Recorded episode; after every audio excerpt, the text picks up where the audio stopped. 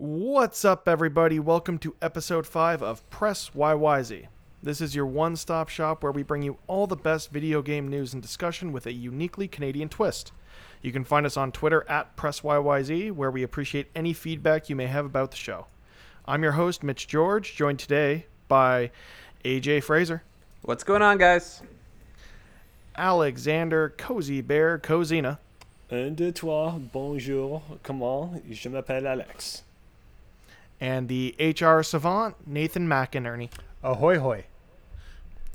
So, uh, just to start off the top of the show, so last week we screwed up. Well, Th- thank you for those of you who have stuck with us through that technical snafu, but we lost one of the hosts' audio and it made it unlistenable. Thankfully, we ha- thankfully we had one in the chamber that we could still put out content for you guys, but we're going to be more careful about that in the future.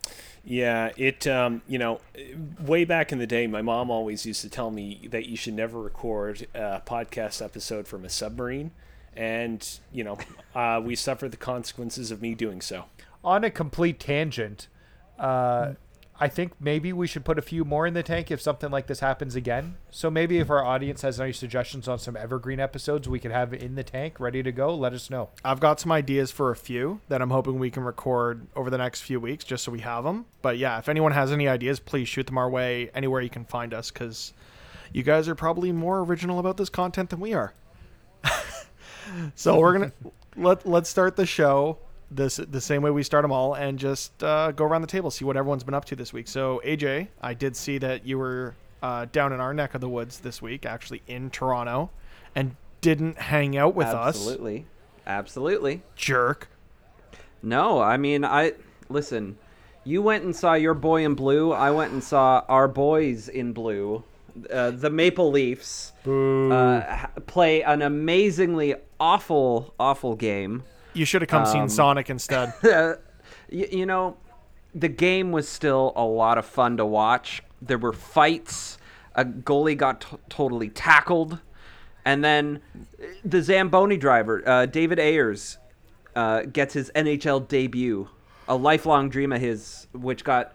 Uh, you know, dashed when he was younger because he needed a kidney transplant. It, it, it was like yeah it may have sucked to watch and it really would have sucked if you had money on it but like it, it it was so exciting to be there in the audience and like everybody cheered suddenly for the other not for the other team necessarily but for David Ayres and for the underdog to finally get a shot and to and to, to pull it out at the end there. It was super cool to watch. Yeah, so as a lifelong Leaf fan, a lifelong hockey fan, watching that game, I was so incredibly happy for David Ayres to get that opportunity. That being said, that was without a doubt, and I know this isn't a sports podcast, so we'll get over this quick.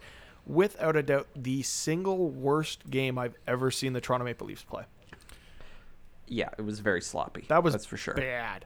Can I just say it made me extremely happy. No, you It, can't. it was like What? the No. shiny moment in my No. week.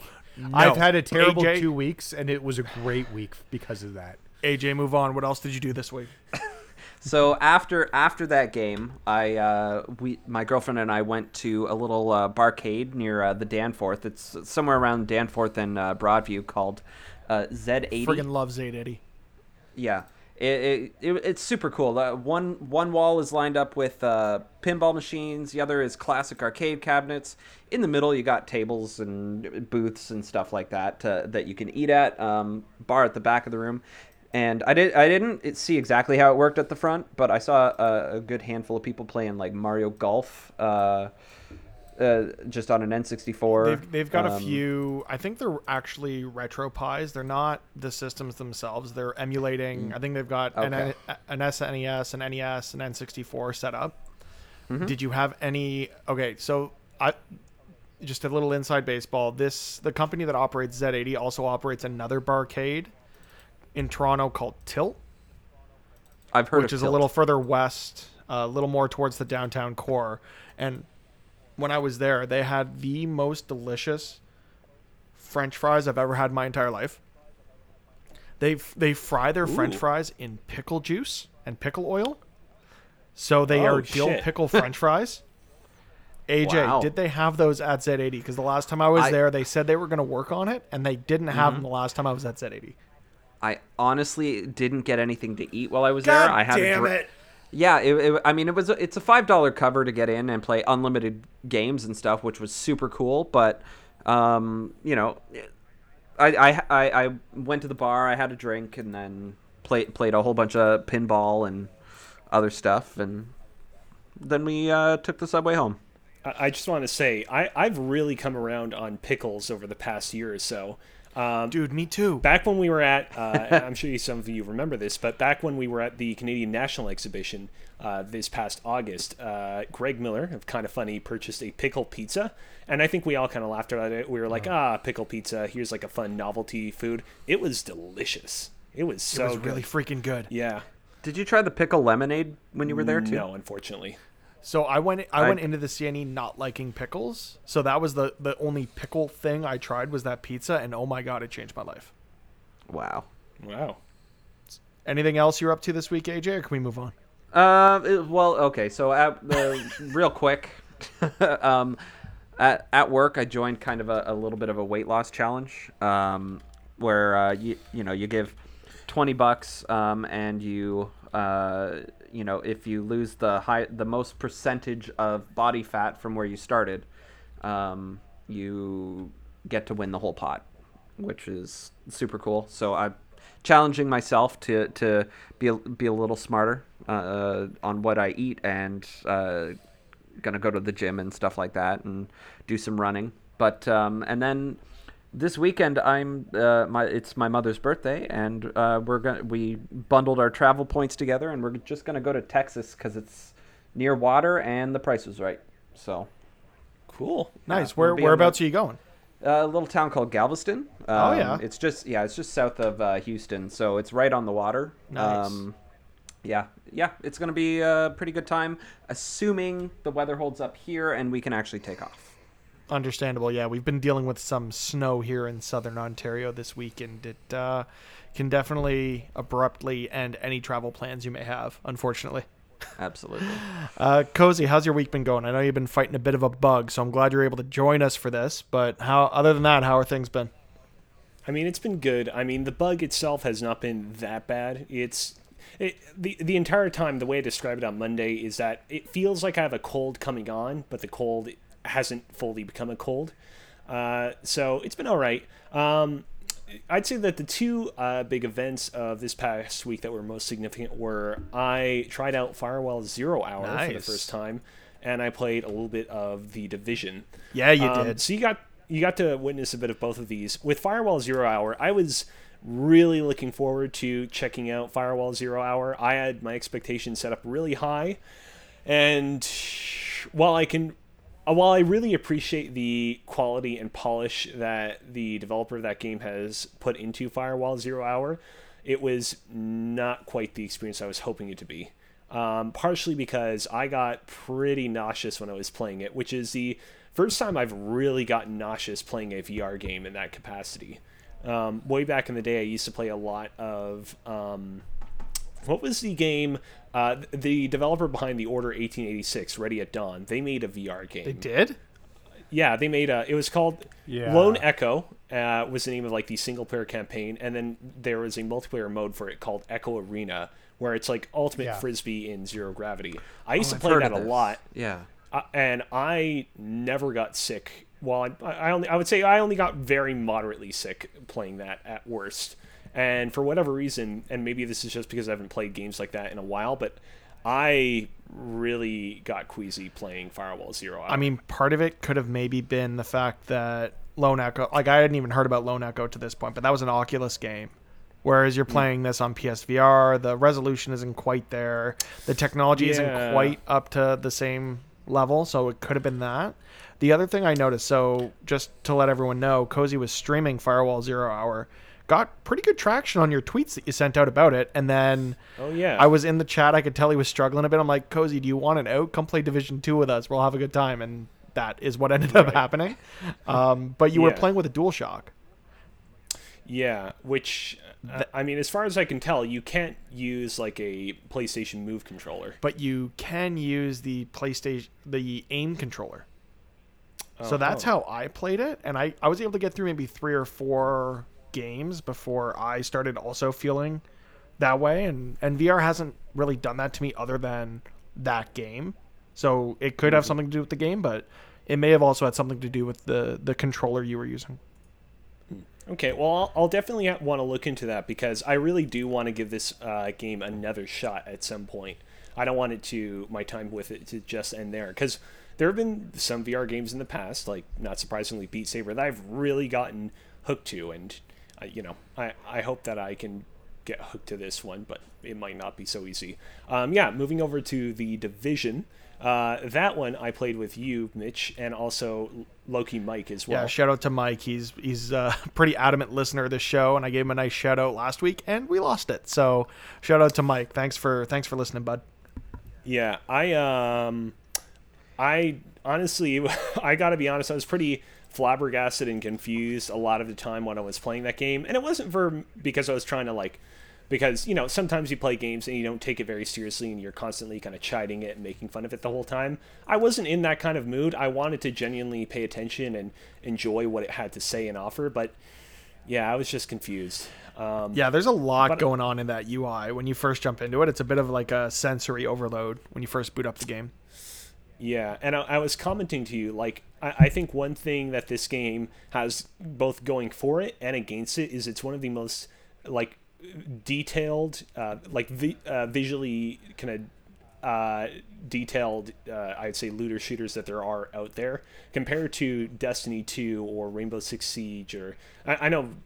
I I guess looter shooter isn't the right word. Live service game compared to all those other examples, this game is way more graphically intense, and I feel like that doesn't like that combined with the you know overdose of UI elements makes it kind of hard to kind of get your bearings when you're first dropped into that world. I totally agree with you, but I would I would actually say that this is a bit of a looter shooter. I'm always trying to get that next gold piece of gear and just finding gear I- that is better than the gear I already have, trying out different guns in in the same vein as like a Borderlands. When I said that was it wasn't a looter shooter, I was saying that in reference to Rainbow Six Siege. Ah, I see. Yeah, that makes sense. Got it. Yeah. yeah, yeah. Yeah. So I'm just gonna keep all the Division Two talk here and say, yeah, I've been playing a lot of that this week too. I think I've put like since the last podcast we were able to release, which is when the deal came out where it was four dollars in Canada to buy the game. I've put something like 20, 25 hours into the game, which is kind of crazy for me with an online game. And to anyone out there that is in the kind of funny community, we actually did start a clan for kind of funny Toronto. So find us in game at the it's the kind of funny TO clan and or shoot me a message, shoot any of us a message, we get you added to the clan and it make for an easier way to to play together in that game. So Nathan, I know we've all been talking a lot and you haven't. So what have you been up to this week? Actually, the last couple weeks because you weren't on last week's recording. So how how have things been for you? Uh, things have been all right. Uh, we had a few uh, death in the family, so that's why I wasn't on last week's recording. Not that anybody ended up being on last week's recording. Um, so My condolences. I Yeah. appreciate that. Um, Yeah. my grandmother passed away on her 99th birthday. So Wow. which is it, it was kind of spooky because I'm gonna do this now. I'm gonna apologize to my fiance where I rushed away from a birthday dinner to come and record last week, and we weren't able to release that. So it was kind of a weird coincidence that there was. She has a weird thing when when it comes to like coincidences around births and deaths and anniversaries and things like that. Mm-hmm. But yeah, it was it was a weird coincidence to have all that happen on the same day. I've always heard those things happen in threes. So what was the third thing to happen? The podcast recording died. Was that the third? That thing? was the third Well- thing. I guess from a perspective. Sorry, sorry to interrupt, Nathan. Please, uh, please continue. it's all good. Um, so I told you last time I was on, my wife and I were watching the Fast and Furious movies for the first time. Um, we've finished Fast Seven now, so we've only got two left to go. But I was getting a real hankering, and this may be a future five by five down the line. But the games that need remasters, I really need a new Need for Speed uh, Underground Two remaster. In lieu of that, because we don't have that, I ended up picking up Need for Speed Heat on sale. Boo. Um, it's actually really good. Oh, Yeah. I would have said go to something like Burnout Paradise Remastered or something, but So I've never played the Burnout games, but I was like, I know Need for Speed. I know I'm getting the the Heat got decent reviews. They weren't like tanking like the other Need for Speeds, and it was a step in the right direction for the franchise. So I've been playing a lot of it. Very fun game. Um, it has off-roading, drifting, regular track racing. Um, you there's night and day racing. At night, the cops come after you, and they're really aggressive. Um, so and it's got a really good progression system in it. Um, so I've been pretty happy with it and working on some really cool custom cars. So that's kind of the only game I've been playing. I probably put about 20, 25 hours into it. Um, I like a good arcade racer. So as we'll talk probably in the new deals section later. Um, Bit of a preview. Yes, uh, but uh, the other thing, um, I over the past year, uh, probably since like I want to say the summer last year, I had to lose weight because I was diagnosed with diabetes. Um, so I lost probably like thirty or forty pounds Wow. um, through running. Uh, running and biking were my main two things, as well as I uh, reduced carbs in my diet because that was not completely eliminated them, but reduced them. Um, and so I saw great progress there. But over the past month or two, I've really slipped and not been where I've been. And I've been to the gym and I've not been running like the 5K I was doing. At one point, I was up to 10K. So I'm trying to get all rebalanced and back. Um, I started a new workout plan at the gym. I found a nice app. Um, and I'm really, really sore. So I just wanted to let everybody know that working out sucks at first and you get sore. Uh, to piggyback off that, uh, as part of my apology to my fiance, I actually attended my first Zumba class yesterday. Oh, don't do that. It was an experience for sure. So my, my the condo I'm in offers it as just an amenity, which is kind of crazy. So Oh. as a, a Zoom, Zumba class I'm already paying for as part of my maintenance fee. So I figured why not? It's I'm still Okay. paying for it. but- Okay, see, I was gonna ask why you didn't play just Zumba on the Wii or whatever. because this this was this was actually kind of nice. Like my mom came over too. The three of us went to this Zumba class. It was very sweaty. Yeah. right. Uh, but I, I do need to try to you know treat myself a little better. I'm not I'm I'm a, I'm a big boy, so between that and Ring Fit Adventure and trying to adjust my diet a bit, I'm hoping I can lose some weight before I I get married later this year. Uh, and since Cool. everyone else has kind of talked about what they've done, so outside of playing the Division Two, I picked up a an art book for one of my favorite video game series of all time. That's the Mega Man Battle Network series. Uh, Oh my that's a good god! The, I, I would kill for a remaster or re-release on anything of those games. They're stuck either on a GBA cart or on the Wii U Virtual Console, which nobody cares about. Which I actually didn't realize until today. um, so yeah, I've been flipping through that. The artwork in that game, the design, the work that went into it is just phenomenal, and highly recommend anyone who was a fan of those games to to go take a look at that. I know a couple of weeks ago when I bought it, it was on sale on Amazon. I, I doubt it still is, but if you get a chance, definitely flip through that. It's it's very for me it's very nostalgic. And then over the weekend I got together with some friends for some IRL local multiplayer. Uh, we we busted out the Switch. We were we were raiding all day and the Pokemons, and it was a real good time. Uh, I, I I kind of lapsed a bit on doing the multiplayer aspects of Sword and Shield, and, and to get back into it with some friends, it was it was a lot of fun. So I know we've been looking for a game to play together as a crew. I'd say if you guys are down, I'm down for hosting like a Pokemon raid night. Yeah, one million trillion billion percent. We've already Yes. talked about this a little bit. Yeah. uh, but yeah, we need to do it. We've got the division, we've got Pokemon. We got to play some games together, guys. Let's do it. Let's smash. How about that? Smash works too. Like let's Hell let's, yeah. let's let's let's try to find a night. It'd, it'd be a good time, and we'll we'll definitely you know let the community know we're doing these things, and maybe who knows other other folks may jump in and and join us. So I think that's it for what we've been ta- what we've been uh, messing around with this past week. So let's jump right into the news. Cool. Do, do, do, do, do, do, do. There is there is a there is a jingle. You don't Oh. have to do that. I was leaving enough of a pregnant pause for Alex to find the spot and put it into the show, and he's probably going to leave all of this in, so it's fine.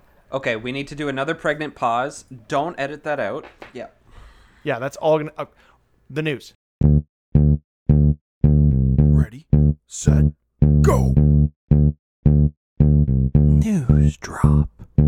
So, the first the first pe- the first news item I've got here today is uh, courtesy of GamesIndustry.biz from Rebe- Rebekah Valentine, and it's that Animal Crossing New Horizon lost save files will only be recoverable one time. Whew. So, as we all know, Nintendo is pretty vigilant about locking down cloud saves for games where they feel like that could be exploited. Examples of that being Splatoon 2, the Pokemon games, and uh, can you guys think of anything else? Those are the two main examples Um, that come to mind. Before for we uh, dive deeper into this, what's everyone's uh, experience here with the Animal Crossing series? Because I realize we've we've already had our reckoning with regards to Pokemon. I have no clue where everybody stands with regards to this series. So this is my first Animal Crossing. That being said, I own two copies of New Leaf, one for my son and one for my wife, because they're addicted to Animal Crossing. My wife's played a ton of Pocket Camp. They're more excited about about it than I am for sure. Uh, but I'm gonna give it a try and see what I see if I can give it a try. Like if I like it. It's digital, so we'll have it on both switches in the house. Yeah, I'm in a similar boat where I have not played one of these games, but my sister is an absolute addict. Like she she bugged me for years to l- let her have my 3DS so she could just go buy a copy of Animal Crossing to play on it. And I was able to get her a Switch for Christmas through a promotion at one of the at a at a store here in Canada where they have a rewards program, redeem your points, buy stuff. So I got her a Switch, and she's been absolutely addicted to Stardew Valley since that point. She's put almost 200 hours into it in two months, which is kind of scary. Uh, so when Animal Crossing comes out, she's going to be all in, and this is going to be the first one where I kind of jump in and, and play multiplayer alongside her and see how it goes for me. Yeah, so my my experience with Animal Crossing is, you know, I I, I borrowed a friend's copy once on like I think it was the I think it was the the DS was there one on DS and 3DS or just I think there was a DS one. Yeah, there's D- DS. I- there's a GameCube. Wild World, Yeah, right? Wild World. There's yeah, a I think it was the one. DS one that I that I borrowed, right? And like I didn't quite understand what I was doing. Um, looking at it uh, from the outside, like from the outside looking in, I do like understand what it's all about, and it does look somewhat appealing to me. Um, I don't know if I'm gonna get around to picking the new one up, regardless. Uh, and uh, now, especially e- if it means it, Nintendo just keeps screwing this up. I don't understand. Let me let me let me get into a little bit of the details. So Uh, if I, I just want to say quickly with regards to my Animal Crossing experience. Um, so when Animal Crossing New Leaf launched on the 3DS, that game received such critical acclaim that I decided to go out and purchase it uh, new because I'm like, I, I've always wanted to get into this series. I've always been hesitant to try it out. It seems like this is like the best iteration of the series thus far. And I gave it the good all college try. I played it several days in a row, and I just couldn't get into it. And it, it, it's not no hard feelings. No, I'm not uh, gonna go on a rant and say that Animal Crossing is stupid or dumb unless you know we're playing a game of five by five or something like that. Tom Nook is a good villain. Uh, it, it's just I, you know, I personally just couldn't get into it. Yeah, I think I think it's a very specific type of game that really, you know, lends itself to a certain audience, but not it, it's not everyone's cup of tea. Yeah. So, so let's get a little bit into the news since it's what we're almost 30 minutes into the show and haven't talked about any. So, uh, the uh, the Animal Crossing focused Nintendo Direct that happened uh, late last week. So, um, I think it was Thursday the 20th of February. Nintendo had an FAQ at the end of the presentation saying the cloud saves would not be available for the game at launch, but would be added sometimes sometime after launch for online service members only. Additionally, these saves cannot be accessed whenever you want. They can only be accessed when a a, a system a lost or oh, where's the fine print here? Yeah, so the, the saves can only be accessed by Nintendo themselves and are only used in the case of a lost or damaged Switch and o- can only be used a single time. So if your save is migrated from one Switch to another, that's that's it. So what do we think about this, guys? We think it's bad.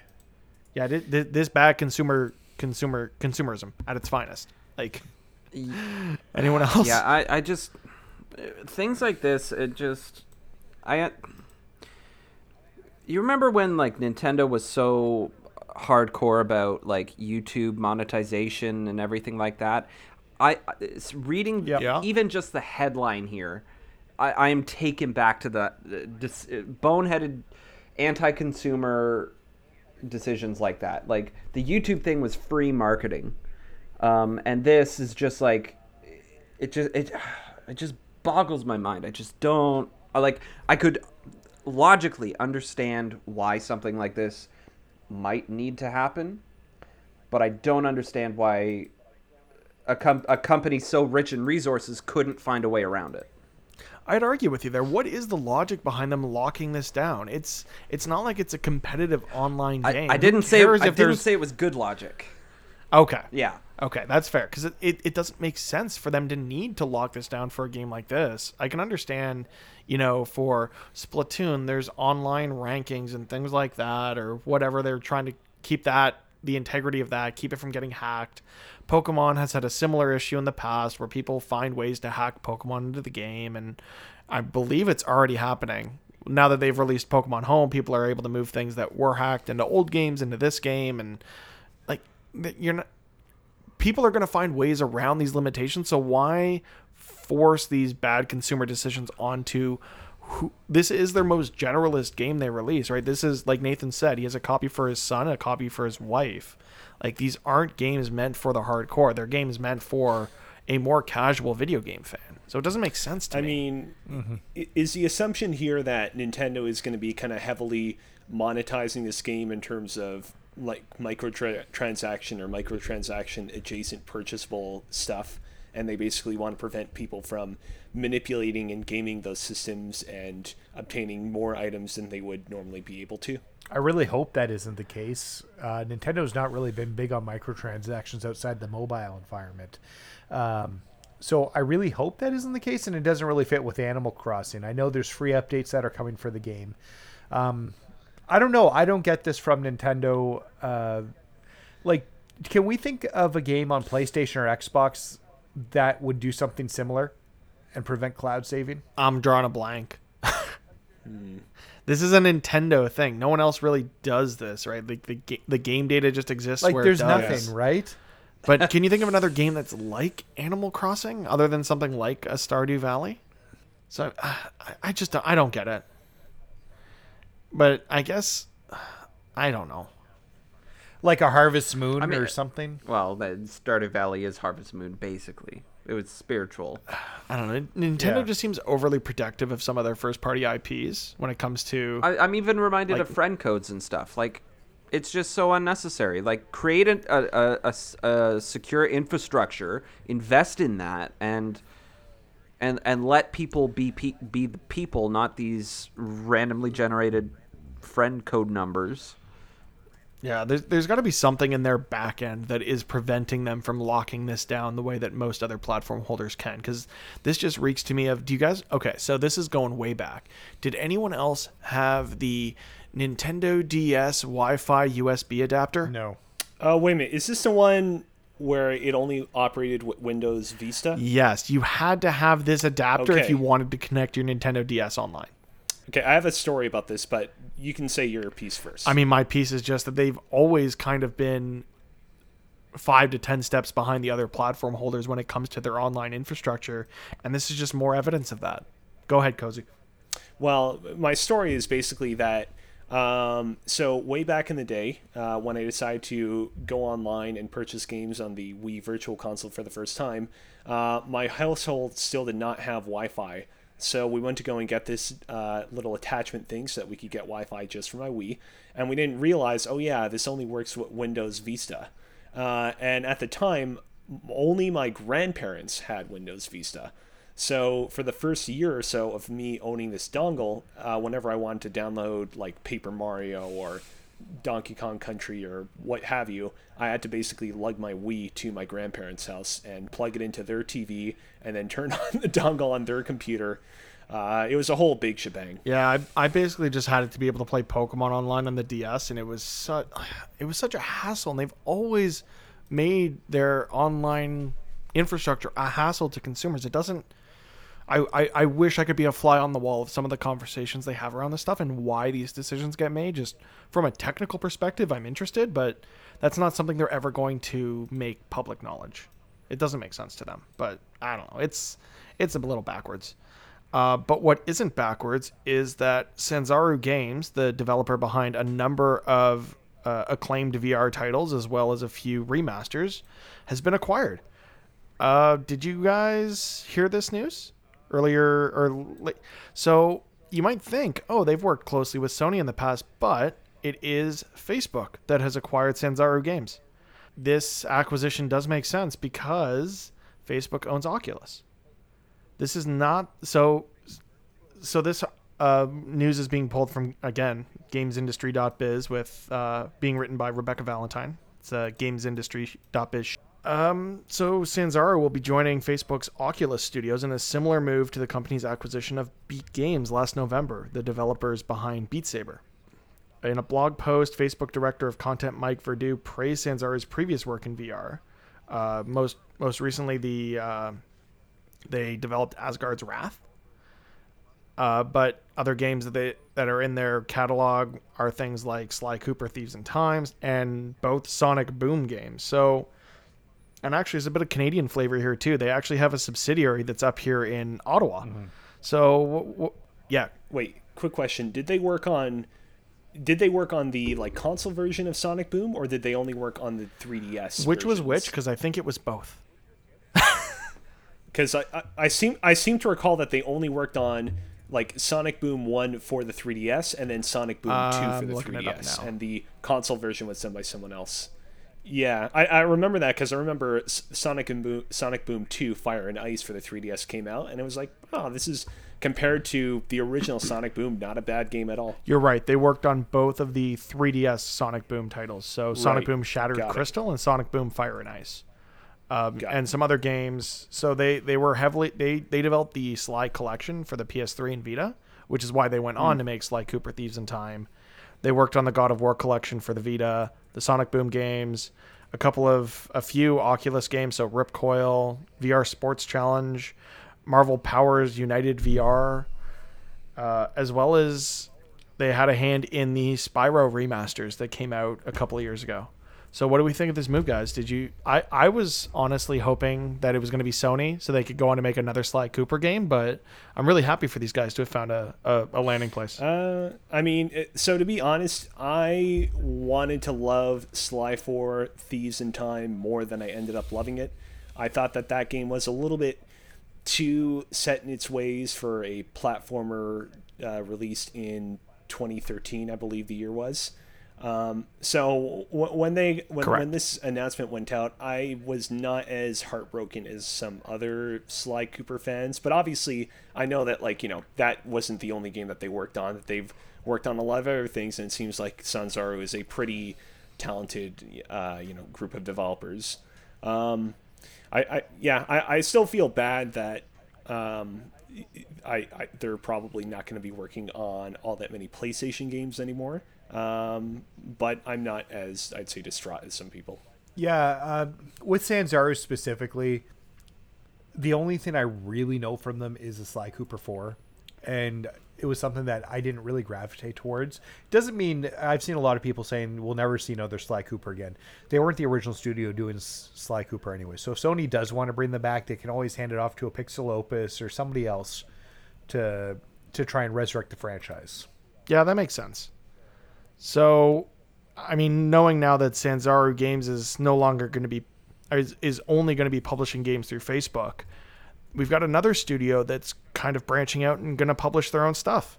So, Platinum Games has finally announced that they're going to publish their own original IP. This news coming to us from Kotaku and Brian Ashcraft. Did you guys get a chance to watch this trailer? Uh, I bel ha- was this trailer only like 30 seconds or was it like several minutes long? Because I watched a 30 second clip of it uh, on Twitter, but I don't know if that's the full trailer. So it was about a minute and a half. Okay, and so- I highly recommend anyone go and watch this thing because, like, it, it is a game from the uh, Resound director. So it's come. It's a Kamiya game, and it essentially just it looks like Ultraman. Like it is. It is a kaiju game in some way. We don't know what, but it looks dope. I, I see a picture of a cat. Right. It looks really cool on this article. Keep scrolling. Yeah, I'm uh, I, I'm looking forward to this. I think that there's kind of a dearth of like kaiju, like Ultraman uh, video games on the market, and I trust in Platinum Games to kind of pull it off. Yeah, I, I've really enjoyed some of the other sort of actiony games they released. I really like people like to crap on Transformers Devastation. Really? That was a really that was a really good well, people don't really talk about it the way they talk about other platinum games, but that was the one that really resonated with me over the last few years. Like I really like that game, but I really like the Transformers IP. So I always thought Transformers Devastation was thought pretty well compared to some of the really terrible ones they made, like the Ninja Turtles game and the uh, Last Airbender one. Was that the one that was notorious for being like a 25 minute platinum or 100 or 1000 achievement score or whatever? Yeah, they did two for Activision. One was a Ninja Turtle game, and it got delisted like very quickly, and everybody was excited about it because it was Ninja Turtles and Platinum, and they thought they'd figure it out, and it was just terrible. Um, but the Transformers one is like they're not saying it's the best game ever, but it was always like a seven. It was good. That's always the feedback I remember on. it. Yeah, I mean, it, it was one that I always really enjoyed, but I've like with the recent release of the Bayonetta Vanquish collection, with seeing what they're doing, or like hopefully they're gonna release Bayonetta three at some point. Like I, I really like the direction that the studio's going in. Like they're making some really cool decisions. I'm looking forward to it. I mean, something else that we can all look forward to is the next game from Harmonix. You're just really So- nailing these uh, segues, by the way. you guys are giving me enough time to think about it, and I appreciate it. You're welcome. Ah, so you're welcome. We we've gotten more details around Harmonix' next project, uh, which is Fuser, which seems like a mix between Rock Band and DJ Hero, and the, uh, it like I would highly recommend anyone who at all enjoyed either of those games go check out. Uh, there's a short preview up on IGN from Jonathan Dornbush, and like it basically looks like you've got a four track like DJ set and you're just mixing up you're mixing from different major songs and it, it I don't know it looks really cool. And it it's it's coming out this year. It's coming to PS4 Xbox One PC and Switch. So if I can have an experience like this on the go I'm I'm totally down for something like this. Did you guys get a chance to to check this out before the show or Yeah, I uh, I took a look at the uh, the trailer, and then I took the trailer seemed pretty cool. Um, and then I watched the uh, I think it's they they played like one set song, one one three minutes, three minute uh, gameplay video, and uh, I mean, so okay, so when it comes to like Rock Band and Guitar Hero or something like that, that came out at a very, very formative time in my life. Uh, I was in the middle of high school and everything. You and it me was, like, both. It was the biggest thing, and that sort of cemented my uh, musical sensibilities, my musical tastes. Um, so, so uh, right off the bat, I, I just didn't necessarily seem to uh, interested in it. I I'm I remain curious, but I watching the gameplay video, I didn't exactly know what what you were doing to So so if if you, if you read through the article, they do a pretty good job of of sort of describing the gameplay where it is. You're you're getting feedback from the audience like the audience wants you to play something that's got more bass or higher tempo or or something like that and will they'll react to the way that you're performing your set. So if you're not doing the things they want, the crowd's going to kind of mellow out. If you're doing it, they're going to get super hype and get really into it. And that that didn't that definitely didn't come through. They they probably picked like a really good uh, uh, gameplay segment, uh, one song or set or whatever, where they they mix these four songs together really well because it, it sounded uh, it sounded good, like everything was flowing For really sure, for well sure. and super cool. I just uh, yeah, I just not entirely sure what the the gameplay was at that point. I mean, for me personally, I'm a sucker for almost everything they do. Like I kickstarted Audacity when that came back on the PS4 and the Vita, and I'm I, like I'm I'm with you. The Rock Band Guitar Hero experience was some of the best gaming I did in my youth. Did did you say Audacity or did you mean Amplitude? Amplitude. Why did I say Audacity? Oh, because we're using Audacity. yes, Amplitude. Thank you for correcting me. That would have made me You're feel welcome. real stupid. Um, but I'm I'm very like if if this performs the way it does, they're they're promising over hundred tracks. Not really talking about DLC plans just yet. Um, if I can have an experience like this on the go on the Switch, Mm-hmm. if it works, I'm I'm down for for trying out something new, something different. Cool. I I, I, need to. Get, I, I was trying to give you time to come up with your segue. Well, thank you for saying I had time to come up with a segue, and that segue will be to the Yacht Club Games presentation that happened uh, this week. ah, yes. So I don't know if you guys got a chance to catch this, but there were a few different announcements in there. Uh, Yacht Yeah, I Club, got some of them. Yacht Club provided a few a few more details for their next project, which is Cyber Shadow, a 2D ninja action game, which looks like it has some of those same elements crossed with some uh, like the same elements as Shovel Knight, crossed with what we've seen some from some other really good uh, retro platformers over the last couple years. Things like The Messenger really really jumped out at me from this Katana Zero. Uh, so that was totally off my radar. I must have missed the announcement, and seeing that, that game looks really, really dope, and it's going to come out sometime later this year. Cool. I um so I am going to say something that might be considered controversial. Hell So- yeah, let's do it. This isn't a hot okay. takes episode, guys. God, Oh no! I I think that the Don't do it. hold on, just let me say my piece. I think that the word um, overrated is overrated. I think that people use it way too much, and so I'm not going to use it here. But I do think that Shovel Knight is a little bit overexposed. I think that it's a really well made platformer, and I went back and played it not too long ago, and I really appreciated what Yacht Club accomplished uh, with those games. I think that they're uh, consistently well designed, and all the kind of polish and effort that they put into all of its expansions over the years has been, you know, r- really impressive. And uh, just in general, like it's hard to create a mascot uh, nowadays that you know becomes goes on to become as popular as Shovel Knight. Nevertheless, I can't help that but feel that for the quality of what those games are, Shovel Knight gets exposed a little bit too much in the media? Question mark.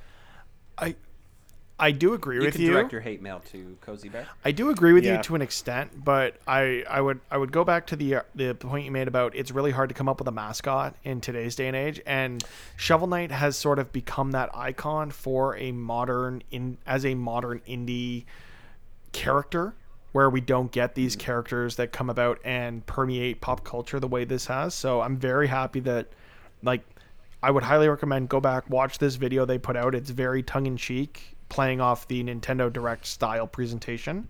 Not nearly as well done as the one that you put out a couple weeks ago, Cozy, Of course, of course. but definitely worth checking out because they actually announced more than just new details on that game. They also announced they've got two brand new games in development, one of which is a new IP. Which they weren't hmm. super clear about. It, they said at least one was a new IP, so we'll we'll have to wait and see. But we know they're still working ahead on on like we've got Cyber Shadow coming, we've got um, Shovel Knight Dig, which I don't think they're developing, but they're No, they're not. assisting with, right?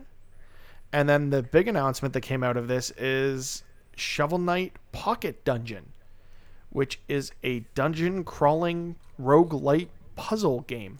That that title alone sounds like it should be a mobile game. Is it? They didn't they didn't talk about platform, but I think it's coming to the Switch.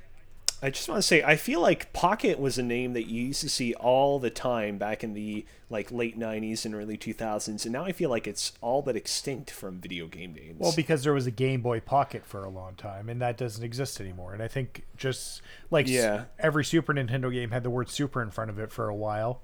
When games were being developed for the Game Boy Pocket, they were putting Pocket on it. Well, I'm I'm you know I'm happy that uh, this developer Yacht Club Games is finally getting to kind of branch out. It, it seemed for a while that they were kind of trapped by the own success of Shovel Knight and also trapped by you know their obligation in a good way to stick true to their uh, what is it the Kickstarter reward tier promises.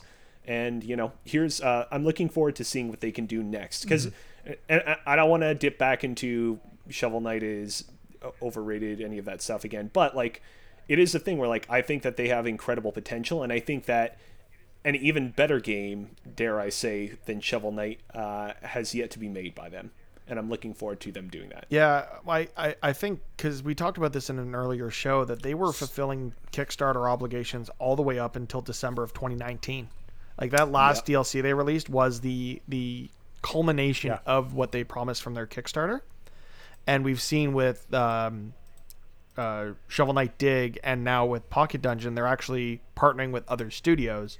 It escapes me who they're working with for Dig, but they're working with a developer called Vine on Pocket Dungeon, who has released a game that was similar to what is being promised out of Shovel Knight Pocket Dungeon. So it seems sort of almost like a reskin or a reimagining of the game they've already done. But they're finding really interesting ways to use the character, to use the amiibos that they worked with Nintendo to create, to get Shovel Knight in Smash, albeit as an assist trophy, which is wrong. He should be playable. It, I don't know. They're they're doing some really cool stuff that other developers just don't seem to be doing, and I'm all for seeing what the future holds for this studio. I'm a big fan of Shovel Knight. Um, I actually had the Shovel Knight amiibo at home, which was the first third-party amiibo that was released ever that was non-Smash. Um, As far as I know, it's the only licensed amiibo at this point. yeah, I guess that's probably fair. Oh no, no, no. Capcom has uh, Monster Hunter amiibos, and there's the Mega Man one. Yeah, There's uh, Dark Souls. I think they were the Does first. They were the first indie amiibo. Right. Yeah. Okay. I see. By that, I still think they were before the Dark Souls ones. They came out really. They were definitely before yeah, Dark they- Souls. it was the first one after Smash, and everyone was like, "Oh, they're getting ami- like an amiibo." Um, and I'm really a fan of what they've done, and maybe it's my age showing because I played Ducktales and I played Super Mario Brothers three, and I played all those games when they were when I was younger, and I'm like, this is a great update on those games with the like the art style, but like modern improve modern improvements that made it work. But then I didn't love the first expansion, which was um, Alchemy Knight, I believe. Um, uh, pl- uh, wasn't Plague Knight. It was no, it was Plague Plague, Knight, Knight. Plague first. Knight. Was Plague Knight, Spectre Knight, Yes. King Knight were the three so, but the Spectre Knight campaign I loved when I played through it. I'm actually looking forward. I haven't jumped into the King of Cards campaign yet, but I'm looking forward to jumping in and uh, finishing that off. it's real good. I got to get back and finish it too. But from what I've played, it's it's really really well done. Yeah. And I know we've been talking a bit about what the future of Yacht Club games will hold, but what's even bigger than that is what we could see from the next generation of gaming. So this week we got news directly from the Xbox Wire, courtesy of Phil Spencer, about what Microsoft is gonna roll out later this year with the Xbox Series X. So they shared a lot of really, really cool, interesting, innovative features. The specs are kind of what you expected. It's it's a beefy boy, getting all those teraflops. Uh, quick resume for multiple games. Hardware accelerated DirectX ray tracing, which is cool for PC dorks. Hell variable yeah. rate shading, and the big one, the standout to me, I don't, I don't know if you guys agree with me on this or not, but we'll have a nice discussion. Is smart delivery. Like holy, like I saw that news and I literally audibly at the office said, "Holy crap!"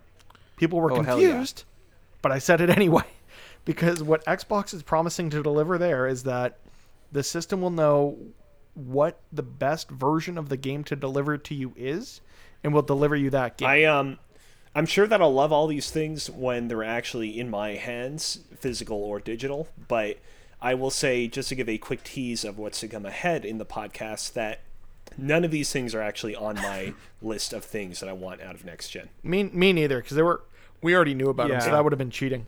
And it's again not not that I'm not excited about these things, not that I don't recognize how cool these things are, but uh, they're not really what I'm looking for. So, just to elaborate a little bit more on smart delivery before we get into it, is that Xbox is committed to using smart delivery to deliver you the best Xbox Game Studios titles. So, for something like Halo Infinite, it will serve you the Xbox Series X version, not the Xbox One version. And they're opening that technology for all developers and publishers to choose to use if they so wish. And we've already gotten at least one huge announcement related to that, in that CD Projekt Red will be enabling smart delivery for Cyberpunk 2077. So if you were to buy it on the Xbox One and get an Xbox Series X, that some weird Microsoft magical voodoo is going to happen in the background, and you're going to get the Xbox Series X version for free without having to pay for an upgrade or a patch or anything like that, which is just wow. Okay, so can we agree that smart delivery is a bad name? A hundred percent. I think I'm getting pizza. Yeah. um, I I don't think smart delivery. If you were going to tell somebody a console has smart delivery, That's not what you're going to think of. And I don't know what the better word to describe it is, but I don't think it's um Buy, buy once, play anywhere. yeah, I Something along those lines. Which they've already been using similar branding, yeah. Yeah, I mean Xbox already has the play play anywhere, right? Yeah. so- version correct, version correct or something like that. Yeah, maybe. that that almost seems too technical. But so does I guess smart delivery because but that's too vague. So Well, smart delivery sort of plays off like it's a buzzword, right? Smart in front of anything. Like I, you could buy a smart fridge or a smart toaster or a smart coffee maker. Like, it's just it in in the public perspective of that term is that in terms of the game that is being delivered to you, I don't think delivery is the right word, but smart version. smart versioning would have been interesting. Yeah something along those lines but it's just like the in the back in the back end it will know what the best version for you is and you will get it. Mm-hmm. Okay, so like let's play devil's advocate right now because I have a PS4 Pro and I have a PS4 upstairs. Um, that may come up later when we talk. Um, my kids use the regular PS4. Um, so when I'm buying games on my PS4 Pro, it knows what I need to play on the PS4 Pro because it's going to download the run with the right the 4k Like, texture packs and, the 4K, and all that stuff like, yeah yeah, it's getting the right. So PlayStation's already doing something similar to this. They just don't have it branded. I, th- I think that I think that. what this this more or less erases is the, the the period of time where we went through definitive edition games when we split console generations. no more whatnot. no more no more remasters at the beginning of the console life cycle yeah. is sort of what we're seeing here in that you don't have like if you're a developer releasing a game this August or September you don't have to worry that your game is not going to be compatible with the next series of consoles. And if you want to add additional development effort to make it a cross platform sale you can Xbox is giving you a way to say sell it to them whenever you release it. And then whenever you release that version on our next console there must be some business dealings in the back end there. Like i'm not going to put my game on like you you want to get you want to maximize profits but if microsoft is making it so developers can just flip a switch and it's available everywhere for a single sku Yeah. that's amazing for the consumer but i don't know how behind the scenes the business dealings of that really Yeah. levels out all, all in all, this is just a, a, a Microsoft has been kind of knocking it out of the park with consumer friendly uh, decision making lately. Um, uh Mm-hmm. Phil Spencer has been absolutely fantastic in that regard, and like uh, the.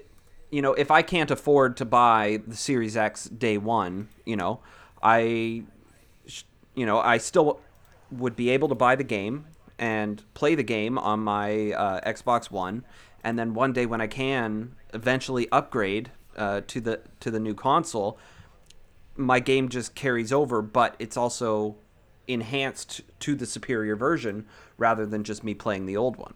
So or even if it isn't enhanced you can still take that experience from your current console to your new console seamlessly absolutely. which So- for, for me as someone who's thinking about getting into the microsoft ecosystem having that reassurance that hey i might be buying something late in the console life cycle but it's going to be supported on your next system is very consumer friendly and it keeps people in the ecosystem now as opposed to waiting for november presumably Yeah, and I want to clear up. I'm not an Xbox user, so I don't have the best. Like, I understand the system, um, the ecosystem at the moment, and the what Phil's done to actually make the brand more consumer friendly. So, and I'm really cool that that's what's going on. Um, I just think at this point, I I need to see more from PlayStation, and see because this is stuff that I already assumed was going to be happening with PlayStation when PlayStation comes out based on like the backwards compatibility talk and that sort of thing that we were talking about. Not spelled out so clearly, obviously, but that that was my understanding. I mean, I've I found a really interesting tweet, and I'm gonna I'm gonna give a shout out to at Next Gen Player on Twitter that nailed exactly what you're saying. The reason Sony hasn't revealed the PS5 or Nintendo hasn't provided us with a traditional direct for the first bit of 2020 is because they don't need to based on market position. Sony has 50% plus market share of current gen consoles, and the Switch is the current number one fastest selling console.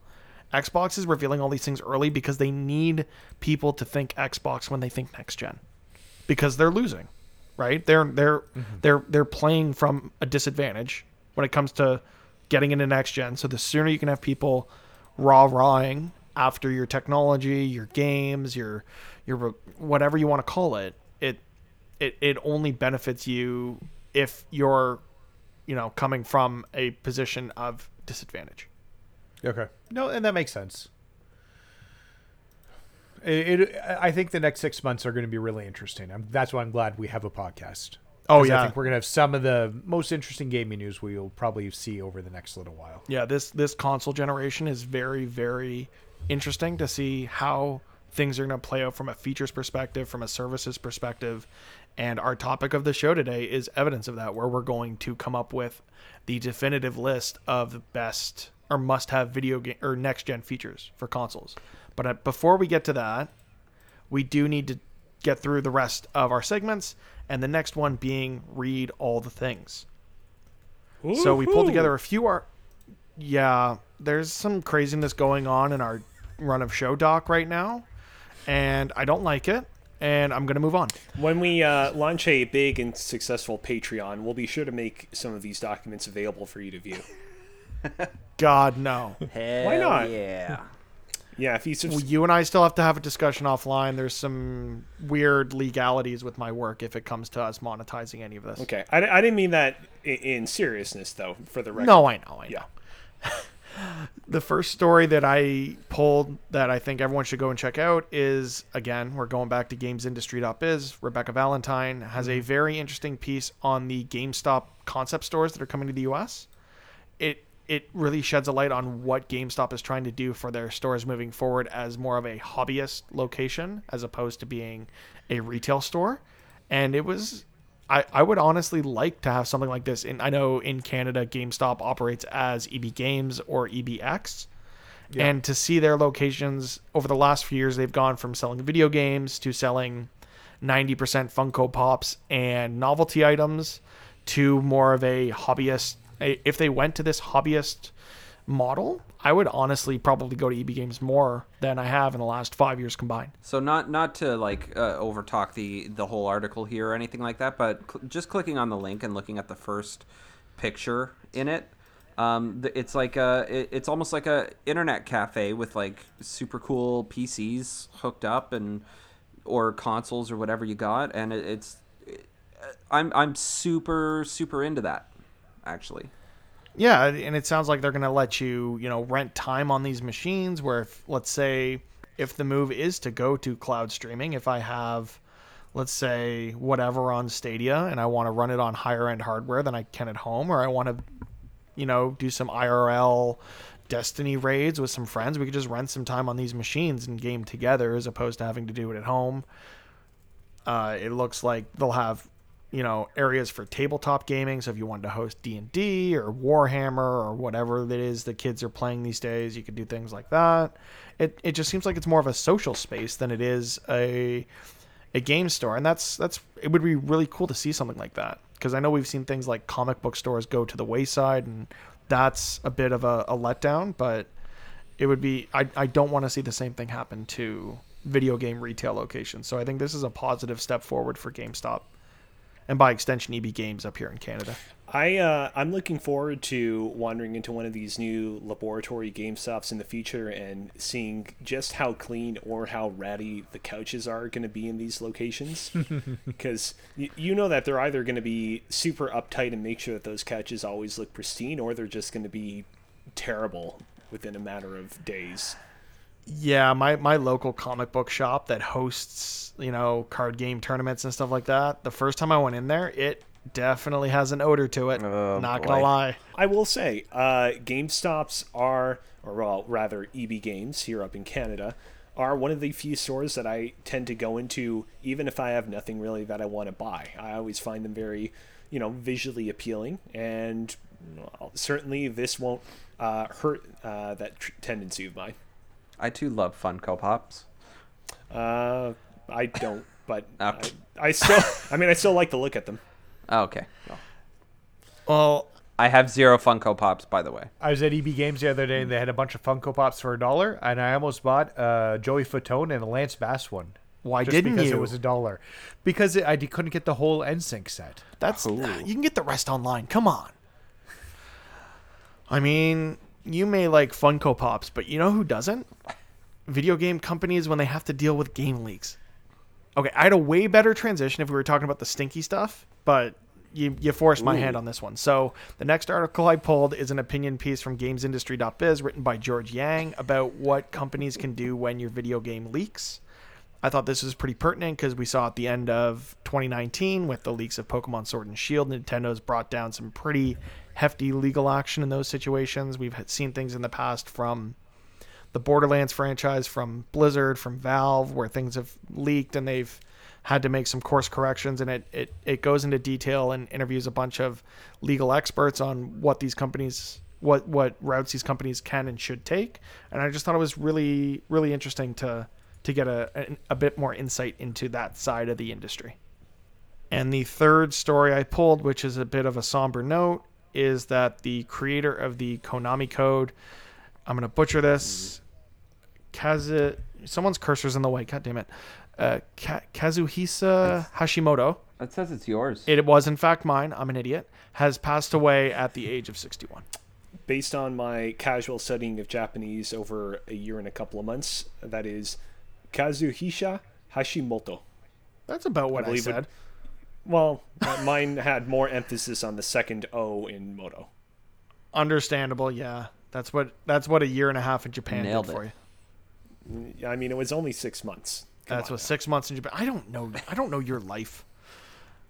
Yeah. So it's, it's unfortunate, but that's something that has permeated into pop culture and, and is an everyday occurrence now. Google Chrome has a Konami code Easter egg. It's it's it's it's bigger than one individual person, but it's it's sad to see any anyone who's had that much of a lasting impact on the industry pass away.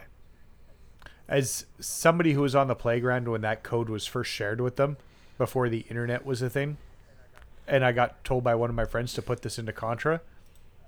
Um, it was a game You're changer. an old guy. Uh, I yeah, I, I think it speaks to this uh, code's proliferation that I only really got into gaming with the super uh, during the Super Nintendo era, and even that was like kind of after the fact. Like it was a lot of I basically got a hand me down Super Nintendo and hand me down games, and e- even during that ter- period of time, I still managed to get caught, caught, catch wind of the Konami code and was aware of what that was. And you know, you, you go and you watch a movie like Wreck It Ralph, which features a cameo of the Konami code, and you're like, oh yeah, there it is. Yeah, it's it, it, it, it it's larger culturally than just video games, and it's definitely something we should, you know, take a moment to to thank the man for. So, thank you very much, Mr. Yep. Hashimoto. R.I.P. Next segment we're gonna get into is it's raining deals.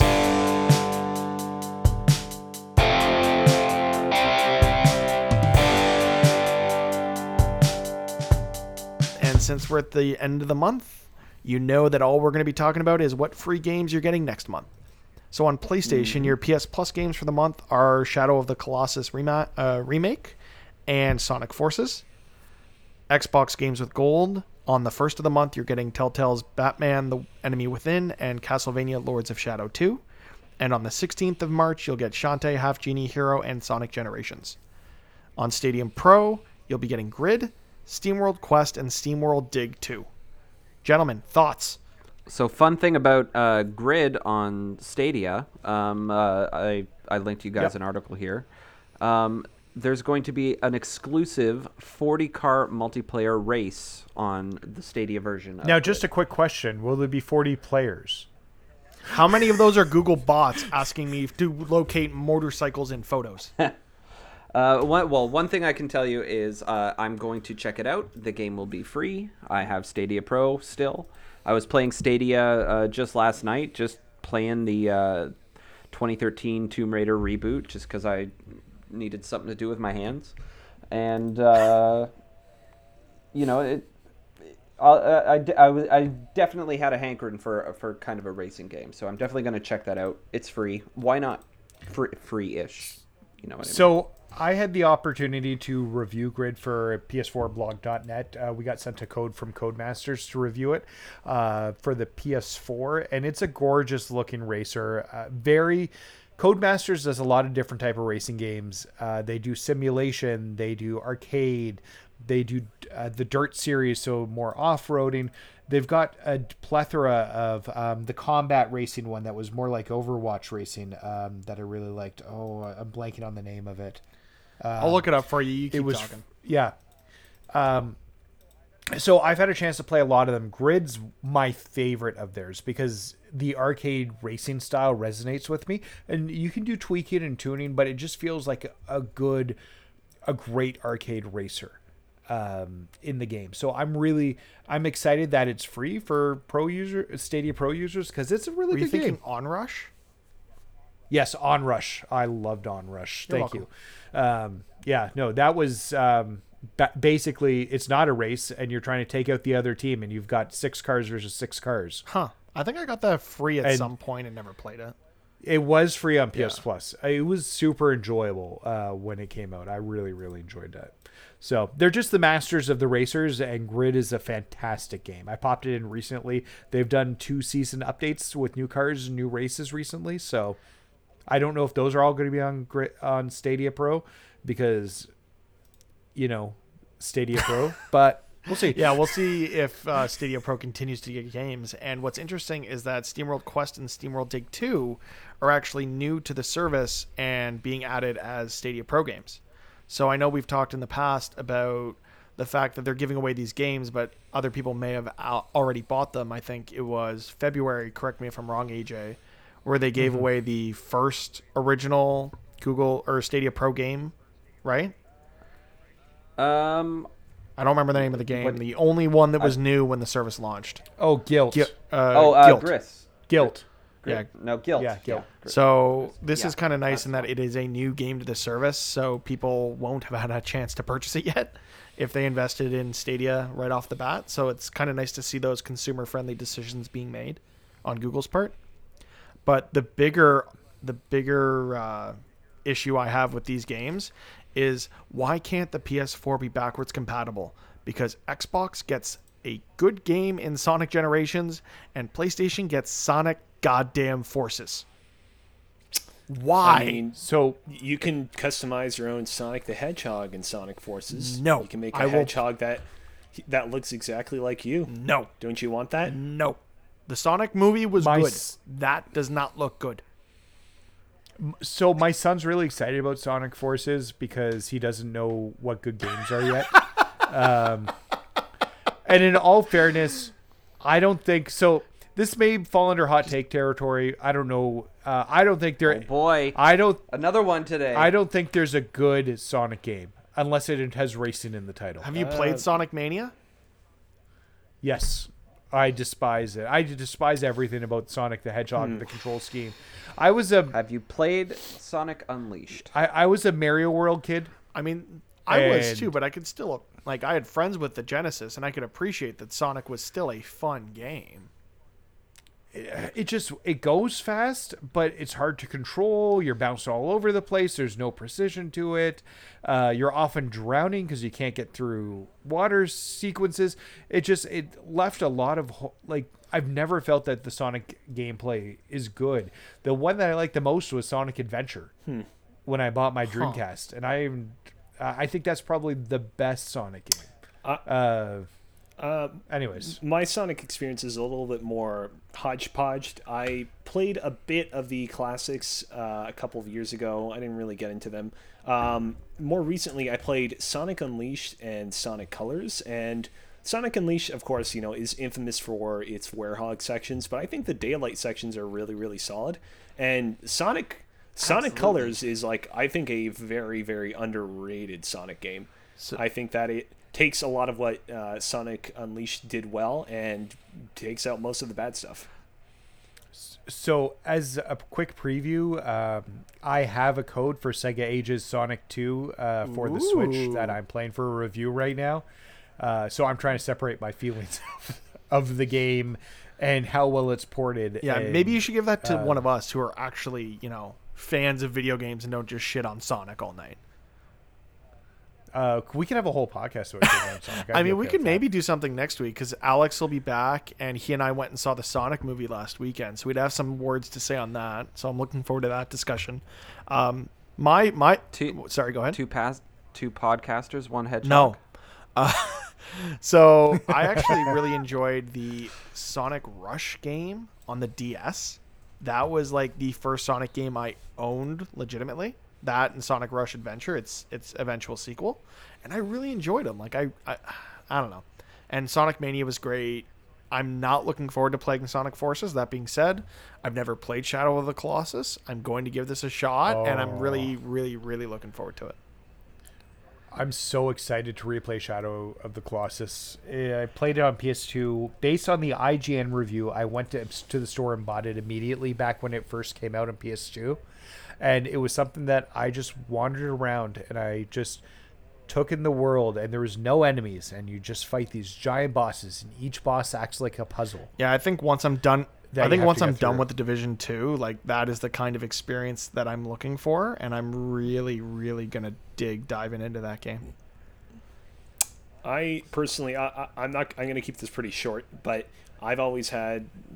I've not been as jazzed about Shadow of the Colossus as everyone else. I actually purchased a shrink wrapped copy of it for the PlayStation 2 back when you could still get that, and I just. I, I could appreciate what it was doing. I thought its world was beautiful and incredible in terms of how expansive it was, but I felt that the kind of c- realistic uh, style controls and framiness of the original PlayStation 2 version kind of got in the way of my enjoyment. I will also say, however, that certain things like realizing that you could use the light reflected from your sword to realize where the next Titan was, um, were uh, stuff like that did not come to me when I played the game for the first time. So it'd be interested to play. I'd, it'd be interesting to play it again with that knowledge uh, this time around and see if I can get much further or and or fall in love with it.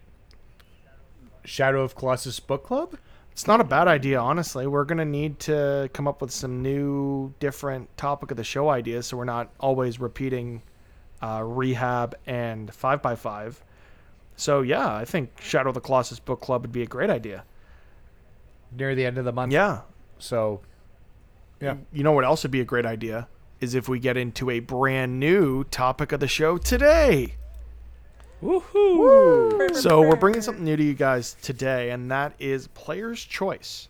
So I've gotten a lot of feedback that we, when we're building our lists, it's a lot of fun because we, you know, really bug each other and get on each other's nerves and rile each other up. And today we're going to do the exact opposite. we're going to collaboratively build a top five list of something. And this is going to be something we're going to repeat ongoing and see if the collaborative format works and is as entertaining as the competitive one. So today, what we're it's It going to be will be different, different. and it's going to be interesting to see how you guys receive it. So please, any feedback you have is greatly appreciated. So what we're going to be doing today is building the player's choice list of must-have next-gen features the way we're going to go about this, we'll each go around. We'll we'll talk about uh, maybe one or two. We'll have a conversation about the features we want.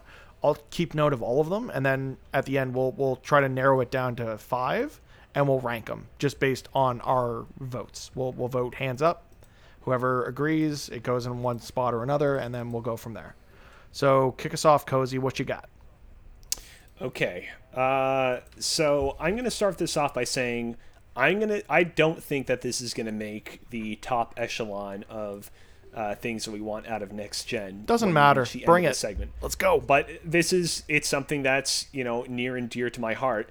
Um, I want the next generation of video game consoles to feature a more robust uh, trophy slash achievement system. I want them to incentivize people to collect trophies slash achievements more, uh, either by making it easier for them to track uh, their progress within uh, kind of like the ecosystem uh, itself, and or by just handing out more re- rewards on a more frequent basis, and or um, just having rewards period because at the moment there aren't really any. So you're thinking back to like the Club Nintendo kind of rewards? Like you want physical stuff or do you want just like in-game kind of digital rewards? What are we thinking? I mean, I'd be obviously if they could be like, hey, you get a, a PlayStation baseball cap, like that would be great. I'm perfectly fine having it just be digital rewards. I'm not. I'm going into this with no expectations. Um, yeah. So let, let let's just say for the time being, it's just kind of digital rewards. Now, PlayStation with some of the first party games, when you do get a platinum, they are sending you themes depending upon the games. Yeah. But I, yeah, I get what you're saying. More of that, and from more like make it a mandatory thing that you have to do something. So rat, rat, so for for the choices, I'm gonna I'm gonna kind of you know edit as we go along. So I'm gonna say like the things I'm gonna throw in there easier to track trophy achievement progress, as well as more rewards around those achievements. Yeah. so I'll I throw mean, both those in the list for now.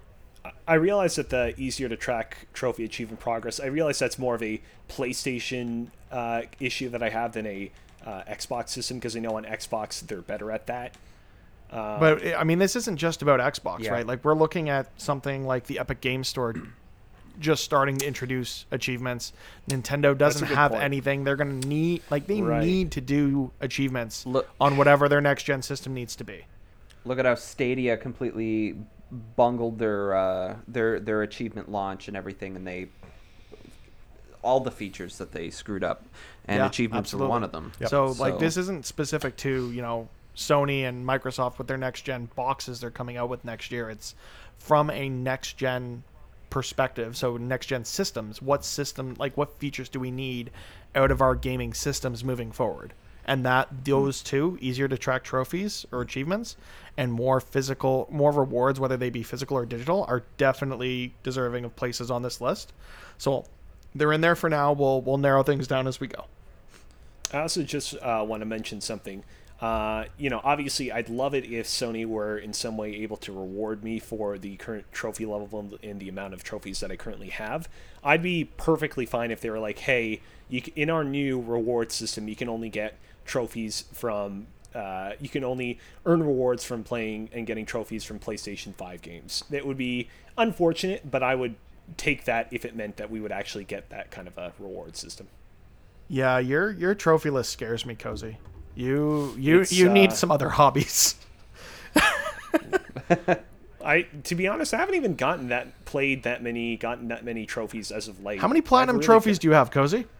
Like 147. Yeah, that's too many. yeah. yeah, but I like i- inside baseball. I earned like 30 of those platinum trophies in like a month three years ago. Fake gamer. All right, All right, Nathan, what do you got for us? Um, okay, so this is something that I've been thinking about. Uh, we talk a lot about like the PlayStation ecosystem um, or the Xbox ecosystem, but- what about an in-house ecosystem? Right now, I have a. I talked about it before. I have a PlayStation 4 upstairs, my launch one that my boys use, and I have my PS4 Pro downstairs, and they don't talk to each other. I want them to be able to communicate, to share save files a bit easier. So if my kids wanted to play PlayStation, they have to go upstairs. And if I want to play PlayStation with my save files, I have to play down eh, like on my Pro. And there's no option, no flexibility for it. I just like for PlayStation to find a way, like based probably on the IP address, to say these are, are on the same Wi-Fi network or that sort of thing, where the information can be shared between consoles much easier. So you're talking more like around Setting- saves, profiles, that sort of thing? Because I thought you could already do that. Sort of thing. saves so saves and profiles like you can upload a save file. So on my current system right now i have to have my ps4 launch which my kids have as the primary system so all the profiles work so that they can play games on any of the profiles. On my one downstairs only my profile will play digital games and that's it.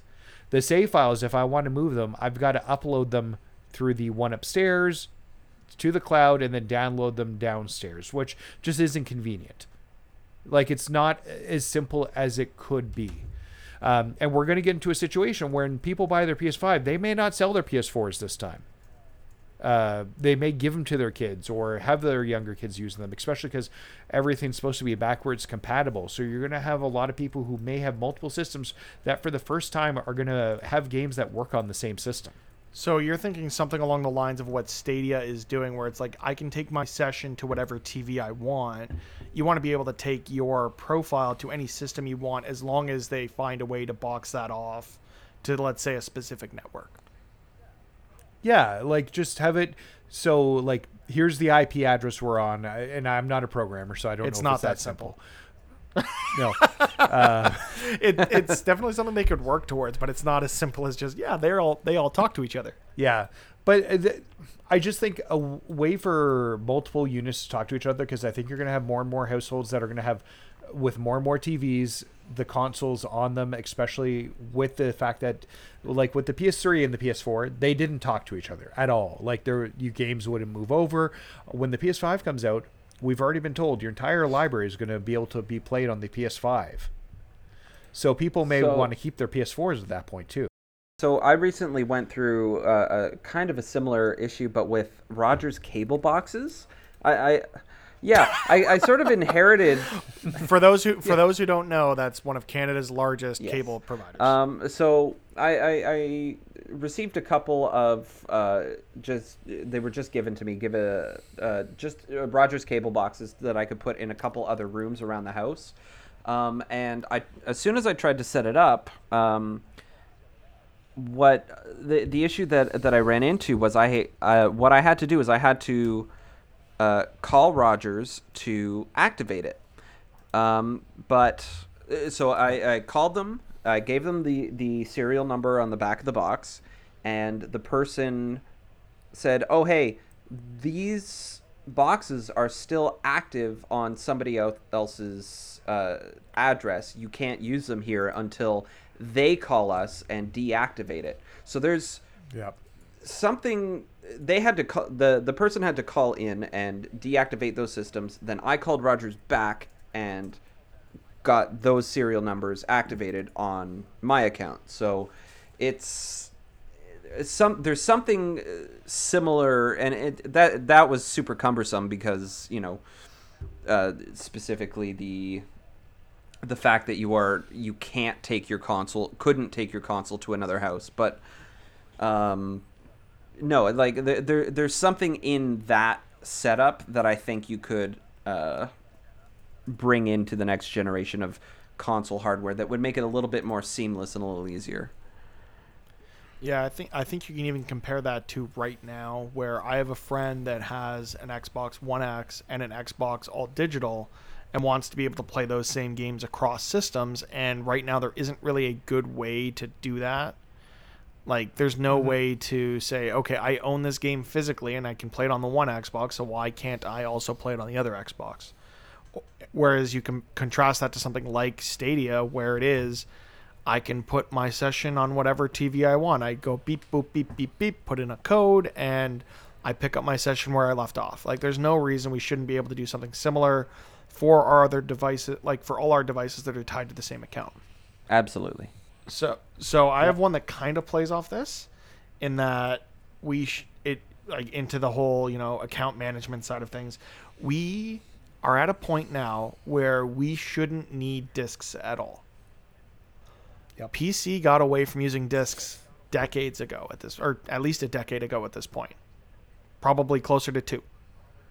Whether it is, you know, you've got code in box or you've got a disk that just activates that game on your account, there's ways to associate and disassociate those games in case you did want to resell them, but I shouldn't need to use the disc to play the game anymore. This is 2020.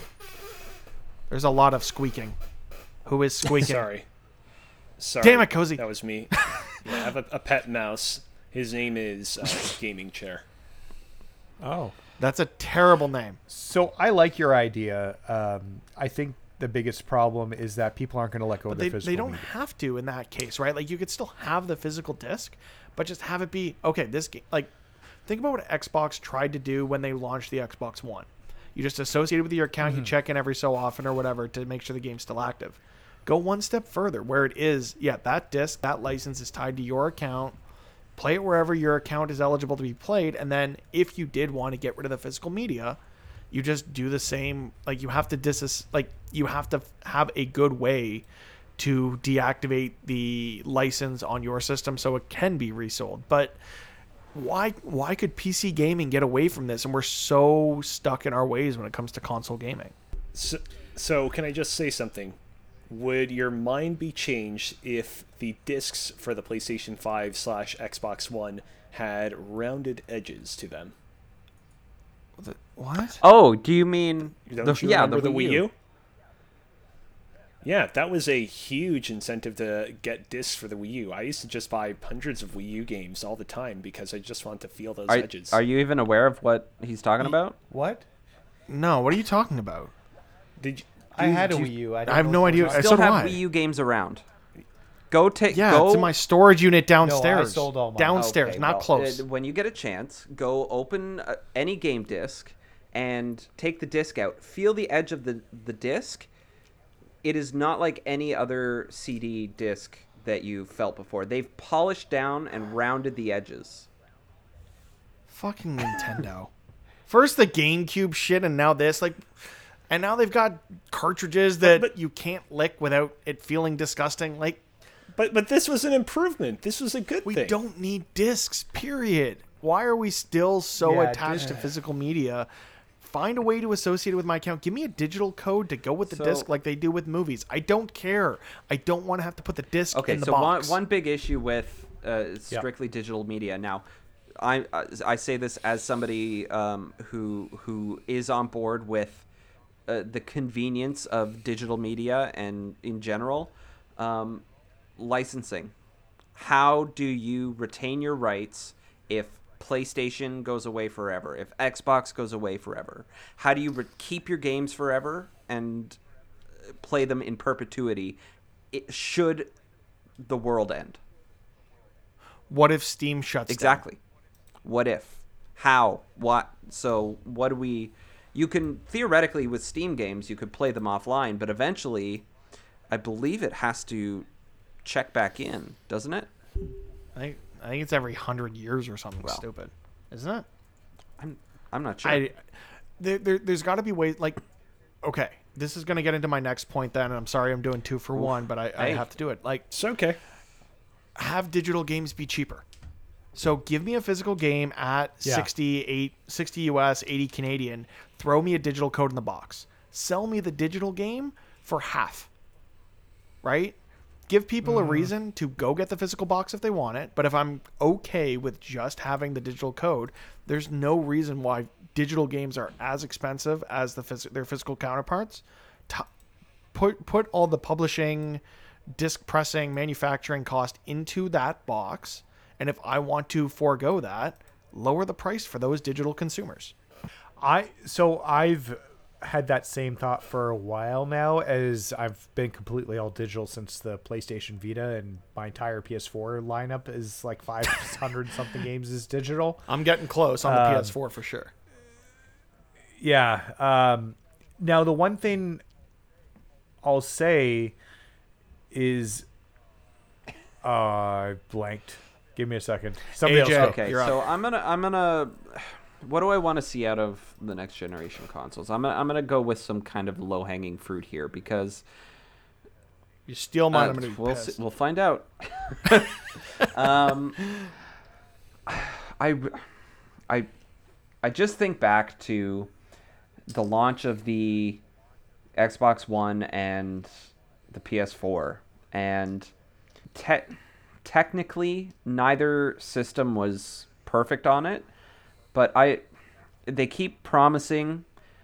Um, they they used to promise uh, 1080p and sometimes 60 frames per second, right? And this time you're hearing a lot of promise for 4K 60.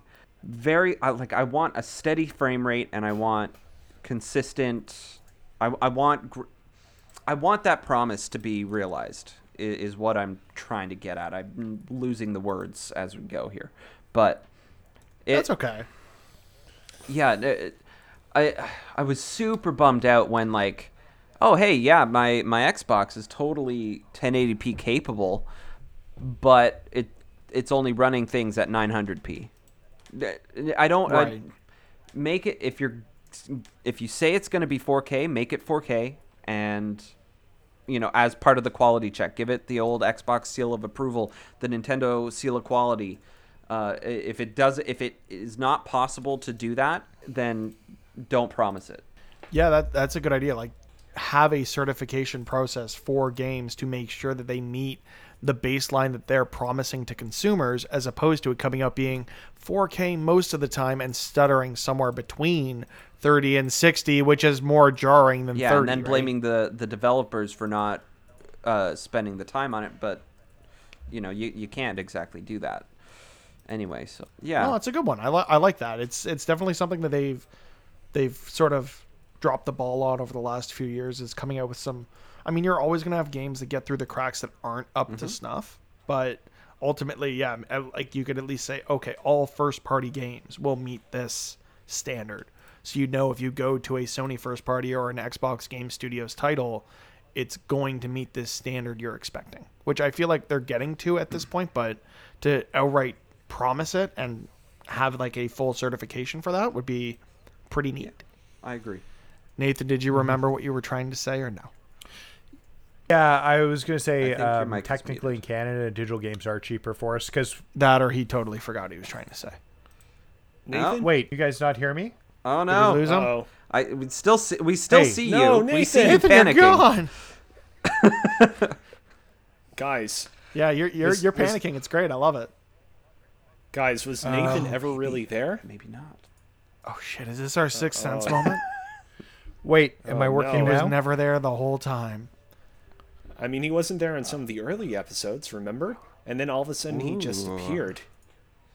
Well, given that our gaming daddy is having some technical issues, we'll let him resolve those, and we'll move on to Mr. Kazina. What else you got to bring to this game?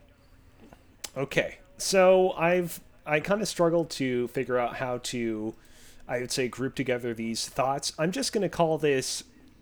I want uh, Sony slash Microsoft to make it easier to implement tools and connect to their new consoles in such ways that will make it easier for me to stream.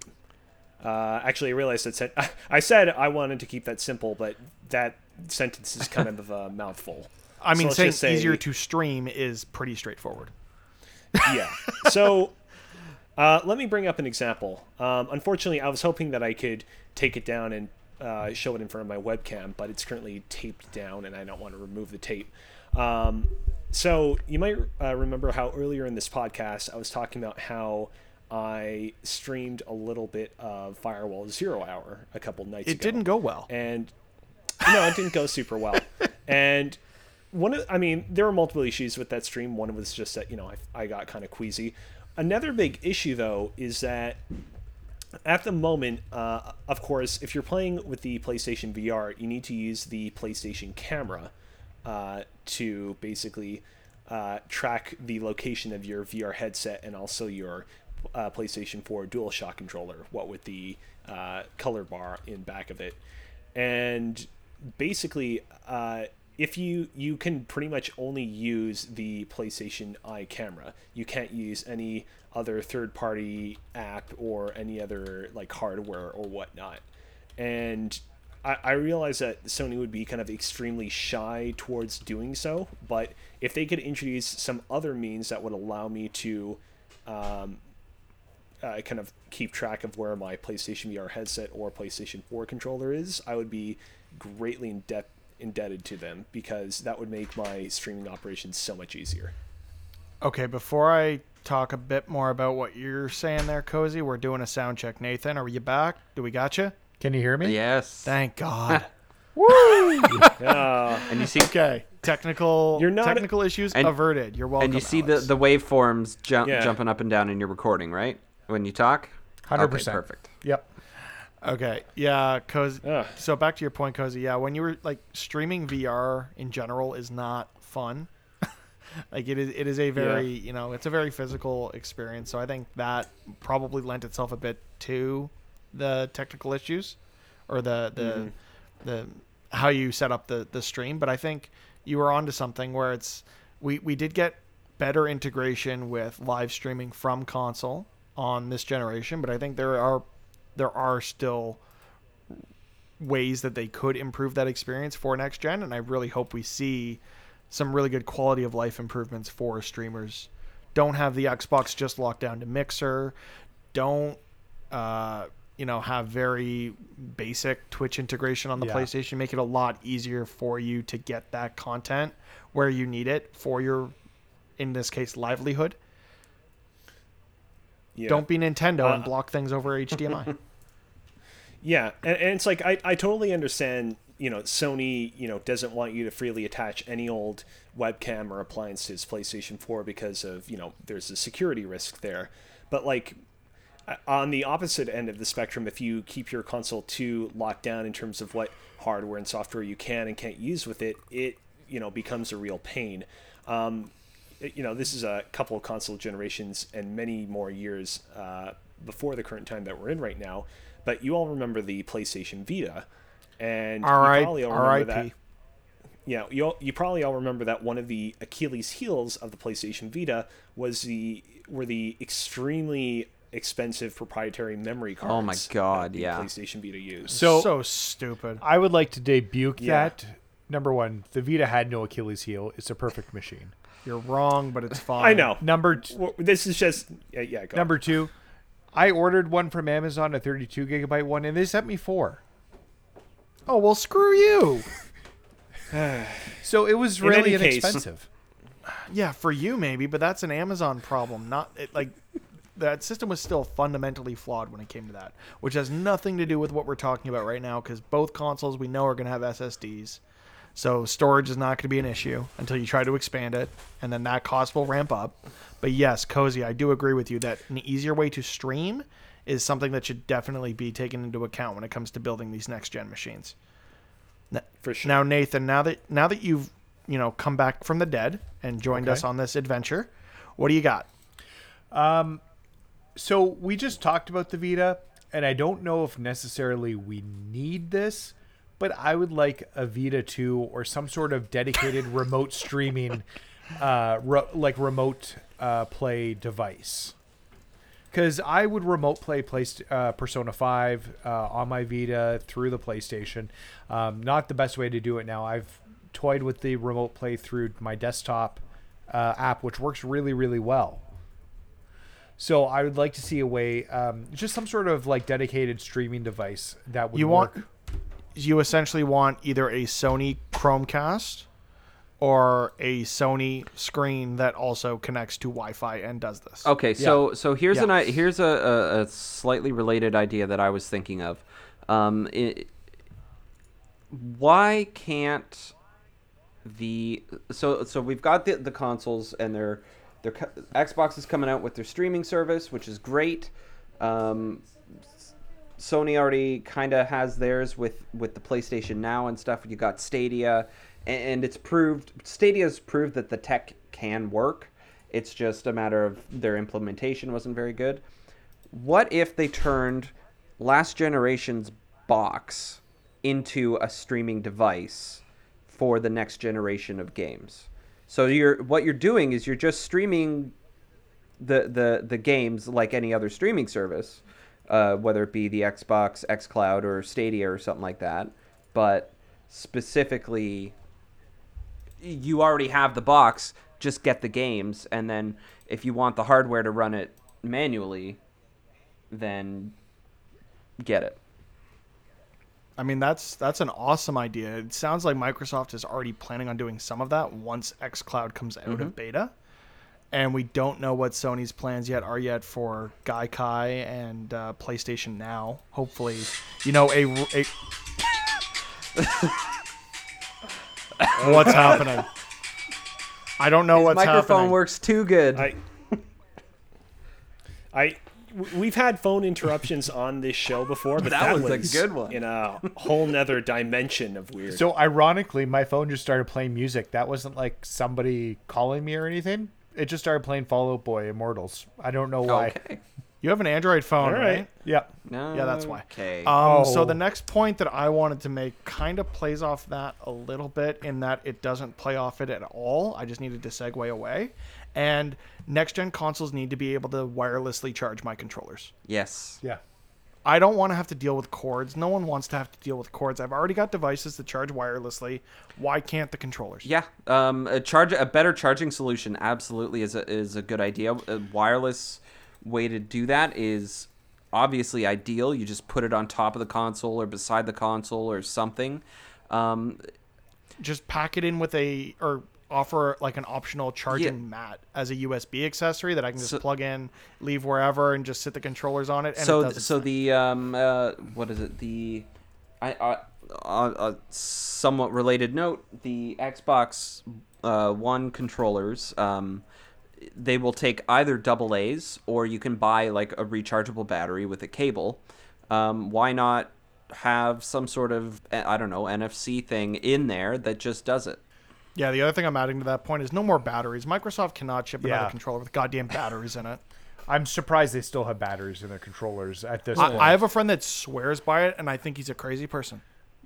like um, he, he enjoys the fact that it takes double A's because it's so easy to replace instead of having to charge it every 70 hours. I'm just like, wha- no, nothing in this day and age should take double A or triple A batteries. Like, come on. So I think they've already said that the next gen will all be USB C, which I'm looking forward to because Yeah. pretty much all my devices are USB C at this point. It charges really quickly. Um, it's you can't mix it up when you put it in, unlike the old like the current PS4 Oh my ones. God, yeah. Um, Micro fit a- USB. the micro USB, or even the mini USB back when they had them on the like the PS3 controllers. Yep. Like you can't mess up the USB C. So I'm fine with USB C if we don't have wireless charging uh, because it's such a better format. It charges quicker. Um, but I think an optional, they're obviously going to USB C. They've said that, but having some sort of charging mat would make sense. I just, I wonder how that works and where the charging ports are because they'd have to. It's you um, typically when you're using charging mats uh, through wireless technology, it's a Qi charging. Yeah. Uh, yeah. So they need to lay flat on the mat to be able to make contact with it to transfer the the um, the energy. The other thing with Qi charging is it's not typically fast. That's fair, but you don't need your controller to charge fast. You just need it to be able to be, if I put it down for 20 minutes, I can get a session out of it, right? It doesn't need to be fully charged in an hour. It needs to have enough juice for me to be able to play for six hours, not 70. And I know, like, we've already seen the controller patents come out. We're not getting something like this right away. It's something I really want. And you could do it where it is you figure out where the controller, where, what points the controller contacts the ground when it's lying in its regular position and put it there. You put it in one of the handily bits at the bottom, the grip in the grip portion of the controller. You could they could figure something out. I don't think they will because I don't think those Qi charging um, like I think you need a larger surface area to be contacted, but Yeah. it's it's something that would be really neat. Uh, quick question. Uh, what is more important to you, faster charging or longer longevity? Like battery life? I yeah. Battery life for sure for me. Like I have I have an Apple TV and I have to charge that remote once every 6 months on average. Like it's great. My Switch Pro controllers last a long time, much lar- much longer than my PS4. yeah, and that that lasts longer even longer than even the Joy Cons do most of the time. Yeah. Mine don't, but that's because I keep them in my backpack. I take them back and forth to work because we play Smash almost mm-hmm. daily, and we don't have enough pro controllers at work. Mm. But that's more of a me problem than a you guys problem. So I don't even know why I brought it up. Hmm. I don't play a lot of Switch typically. It's not very good. Um, what? I'm kidding. I'm kidding. It's all right. Uh, Fucking hell! Why am I hosting the show with you guys again? All right. Anyone got anything else to add to this list? Uh, I I do uh, kind of got something, I guess. All Um, so I wrote down the words backwards compatibility, Me too. but I, I mean I wanted to add something onto it it's just so that it's not just backwards compatibility. Um, and one thing I was thinking of is like you know what are the if you take a PlayStation 4 game and you insert it in your PlayStation 5, you know, what kind of benefits are you getting? Are you going to be able to like upscale it or uh, attach on some fancy new graphical bells and whistles that you wouldn't be previously able to give it on the PlayStation 4? Or is it going to be kind of just emulating how it would look on the PlayStation 4? Uh, what would the trophy list look like? Would you be playing the PlayStation 4 trophy list because it's a PlayStation 4 disc, or could you theoretically upgrade to a PlayStation 5? You and your list? goddamn trophies. It's a legitimate question, though, for the record. It is. It is. I think, uh, like we've already been told, we're getting backwards compatibility with PS4. The PS3, PS2, and PS1 games are still in question. I'd like to see them because I've got some PS1 classics. I wouldn't mind playing on the TV again. I mean, we Uh, also that- know that Xbox has been really pushing backwards compatibility when it comes back to the original Xbox and Xbox 360 games on the Xbox One. We can't just talk Sony. I know we all have PlayStations, but AJ feels left out when all we do is talk about PlayStation. Yeah, uh, that's fair. I just I want to free the games off my PS3. I'd like not to c- continue to have to keep my PS3 hooked up to play the occasional game on there because it's stranded on that system. Uh, but that cell processor, who knows if they're going to be able to figure that out. So I had something that sort of builds off what Cozy put or what Cozy brought up with terms of backwards compatibility. And these consoles are going to be beasts of a machine when they come out. So for me, I would say I don't care what console the game came from. I want full digital backwards compatibility. So like I said earlier, find a way to auth- authorize the disc on the system, whatever it might be. But if I want to put my Neversoft Spider-Man game from the PS1 into my PS5, it should bloody well play that game. I don't care how they how they do it. Figure out a way that if I own the physical media on any of their systems, give me a way to play it on the latest system. Would you buy games again if that was the only option? it would depend on the mm-hmm. game. If they offered it like a, a full digital like I mean, they've all uh, like Sony has offered PS1 classics in the past, PS2 classics as well as as far as I know, I think they've offered that on something, but I haven't bought any. And they offer a bunch of older games through PlayStation Now. Given the option, I would I would buy some games, but it has to be a real good price point for me to hmm. do it. So I've got one that I think is a pipe dream. Yep. These are all pipe dreams. Bring it. So back in the day, there was a relationship between uh, Sony and Steam. Do you remember when Portal Yes. launched? Portal, Portal 2 Yes, code Portal included 2. with the PS3 version of the game. Yeah. Um, and they had something called Steam Cloud, which allowed you to transfer your saves over Yep. um, to switch between them. And this isn't quite that, but I always thought there was going to be a much bigger relationship there than ended up actually. It, that kind of started and stopped there. But uh, imagine Sony or Xbox came out the door and they said, Epic Game Store is on our system. Oh shit. Hmm. Huh. I think we're all. Sorry, Mitch. We were leaving you room to make a segue. No, there. no segue. That was a holy shit moment. Epic Game Store on console. I like it. Like they're doing things really differently right now. Uh, Epic has been purchasing the exclusives. People are really mad that they have to click a different launcher so that they have to play the game on their PC. But imagine them cutting a deal and working with a Sony or an Xbox and saying, "Are are all our exclusives are here now too?" I don't see that happening just from a perspective of they don't want to muddy the waters for their own store. Yep. But let me let me They're gonna find a me- backdoor through Fortnite to to kind of break it like a Bitcoin miner. Put it and- everywhere. Just put it everywhere. let me let me throw something else at you. Google Stadia on Switch. Uh, the Xbox Nintendo partnership has been very strong lately. What about xCloud on xCloud on Switch? Switch?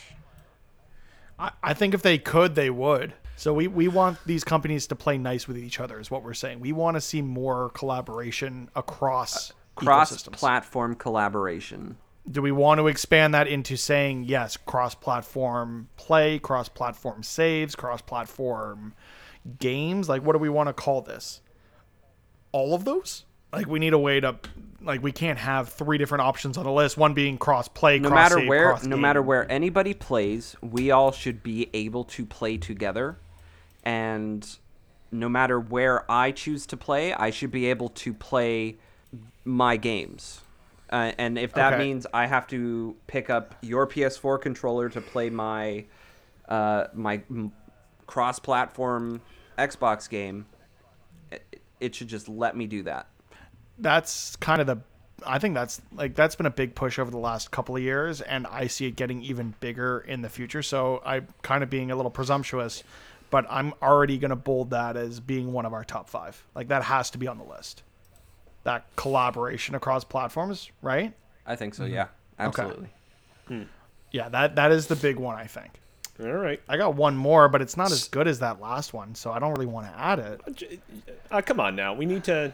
Who knows? It might lead to us figuring out an even better Okay, one. fine. It's this is going to be a little more technical, but Uh-huh. the PlayStation Store, Nintendo eShop, I don't know about the Xbox Store, suck monkey balls. the Yeah. uh, the search sucks. The discoverability sucks. There's so much there. It's so hard to find it. Everything lags. Everything doesn't perform the way a traditional web browser friggin' would. Find a way to improve that store experience where there is more visibility to good games. Search is easier. It's smarter.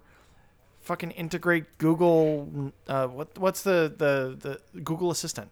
Fucking give me Google Assistant on the next PlayStation Store. Like, just do something Yeah. that makes it easier for me to find the stuff that I want. There, yeah, there was definitely a um, uh, there was an issue that I ran into. Like you have multiple. Okay, you have okay.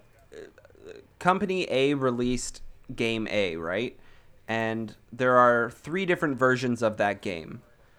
Uh, all Do you want the you want the standard, standard, edition, right? the deluxe edition, Just the ultimate edition, the super ultra mega deluxe create edition? one page, one store page for that game with a drop down menu that just says, hey, I want the more expensive one or I want the le- less expensive one, rather than separating it into three, four different queues and then having separate items as well for any uh, free DLC, any and separate ones for paid DLC, and it just it gets way too confusing because it all starts with the same title.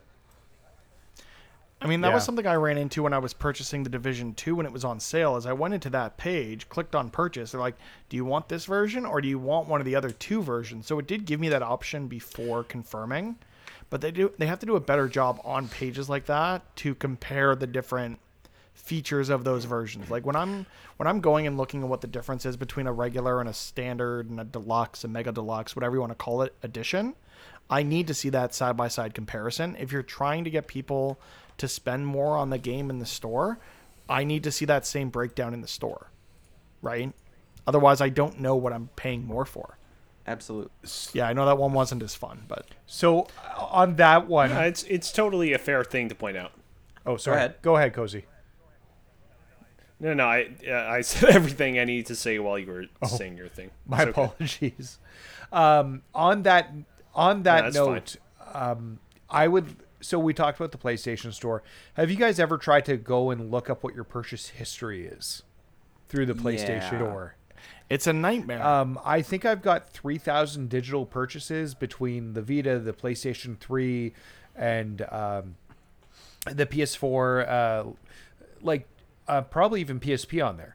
So I've got s- PSVR, yeah, PSVR. PS1 classics. There's no easy way to It's all over search it. Uh, I'm trying to pull it up, but my internet's not going quickly right now to actually say how many I have. But it's in like the 3,000, and all I can do, there's no search for it. I just have to click the back button for 10 at a time to try and go back and look at my history. Yeah, that that can be that can be difficult from a from a design and a like from a design perspective if you have that much data that you're trying to fetch. If you wanted all of that at once to be able to index it and search it, it means having to totally rewrite the way that they store the data for your purchases. So it can be very technically so difficult so to I do think, something I think like what that. Nathan is saying is write it write that code correctly from the beginning and don't yeah, Yeah, the- build it build build it smart from the start. Yeah, you have to build it from the ground up. So you would have to abandon your previous history, but I agree with you. It's something that they Tw- could sorry, do. 2640 matches of things that I have in my library. And I can only scroll through about 10 at a time and go backwards. Uh, yeah, it's it's it's not an easy problem to solve, but it's definitely one I hope they're looking into. And given that we're almost at the two hour mark of this recording, we should probably start building this list. I agree. I don't know I about agree y'all. Y'all. Oh, of course. Okay, so so far, if, if you guys have the doc Yep. open, the only choice I've bolded so far is the collaboration across platforms has to be on our top five. So other than that, we've got easier to track trophy achievements, uh, handing out more rewards to players, seamless transition between multiple devices, No more physical media. Activate license on account. Lower price for digital games. Full 4, 4K 60 promise.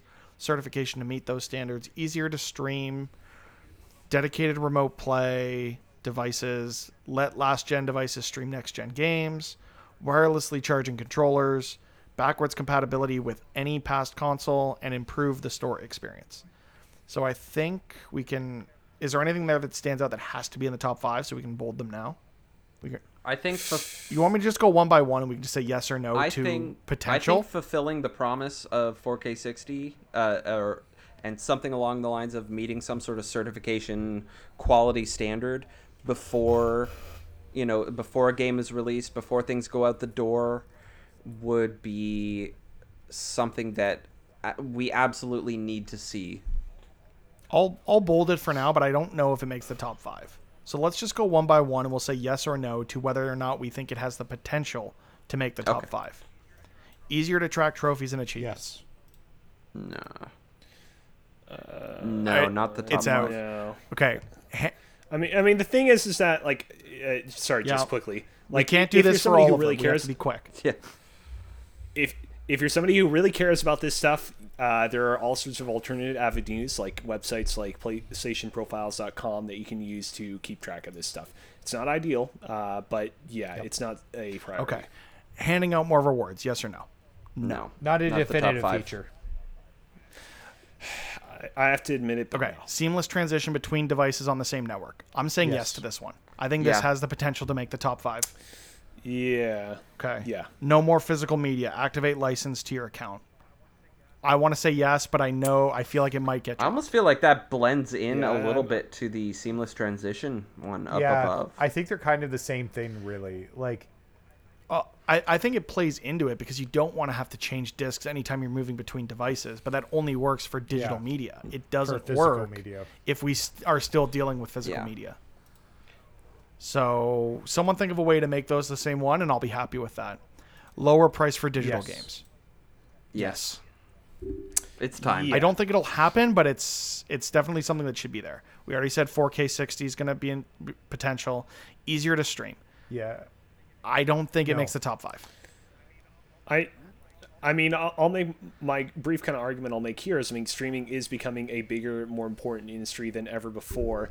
Uh, so many developers uh, are m- made or broken based off of whether or not their games go viral on streaming services and whatnot. I, I agree that it's important to the industry, but I don't think it makes this top five list of necessary Yeah. features because it, it's already possible to stream. We would just be adding more quality of life things for a very small segment of the audience. Agreed, agreeing with you that it is it is growing very rapidly, but I don't think it makes this. Th- top yeah, five. th- that that I could see that being number six. Yeah. Like, you know what? Okay. I'll, I'll bold it for now, but I think we're for gonna lose me, it. what I want to see is easier right. stream is you don't need to buy any of the extra stuff that you need to buy for a PC right now to do it, like capture cards and everything. You can just stream with the flexibility of what you can do on PC, but directly from a console. So, anyways, yeah. All right, next one. Dedicated remote play device. No. I, I love the Vita, we but no. all we, We- all have one. It's called our Yeah, cell we don't need to buy another device. It, it should be the the console streaming, cell phone stuff. You buy a fifteen dollar game clip to connect your controller to it, and It was 20 in Canada, but yeah, it worked. okay, fair enough. Okay, so we're gonna drop that. Uh, let last gen devices stream next gen games. I think this is super consumer friendly. I think they have to. I think this. it would be a fantastic idea as well. Nathan Cozy, do you strongly Yeah. for or Yeah. against? yeah, sure.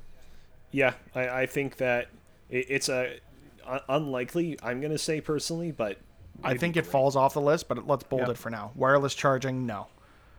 That it's a pipe. I think dream. USB C is going to help fix a lot of those problems um, in terms of time. It's not going to be quite as easy, but it's going to be much easier. Okay. But yeah, that doesn't make this list. Backwards compatibility with any past console. Yay or nay? You don't yeah. You, you don't want to be able to put that PS1 disc Old in? game old, um, as Old, old as somebody game would say. Uh, I, even with my PS3, I don't go back and play the backwards compatible games that often. And how many times have I bought a Final Fantasy VII remaster and then not pl- like played it for a few hours, then be done with it. So That's fair. Okay. So it doesn't make this. Improving the store experience when it comes to search, discoverability, and history. Obviously, we all want this, but I don't know that Yeah, it's I the agree most with. I agree. important thing. I, I can agree with that. So right now we actually have six. So we only have to drop one between seamlessly transitioning between multiple devices that have the same game licenses. That's how we kind of put that no physical media thing in there. Mm-hmm. Lower pricing for dis- digital games, full 4K 60 promise, easier to stream, let last gen stream next gen, and collaboration across platforms. So, I'm sorry, cozy. Easier to stream is for me. That's that's what I think falls off. But I was going to say the fulfill 460k promise um, because I think that's going to be happening anyways. Um, and I don't know if all games need to be at 4K or 60 frames per second. I think some.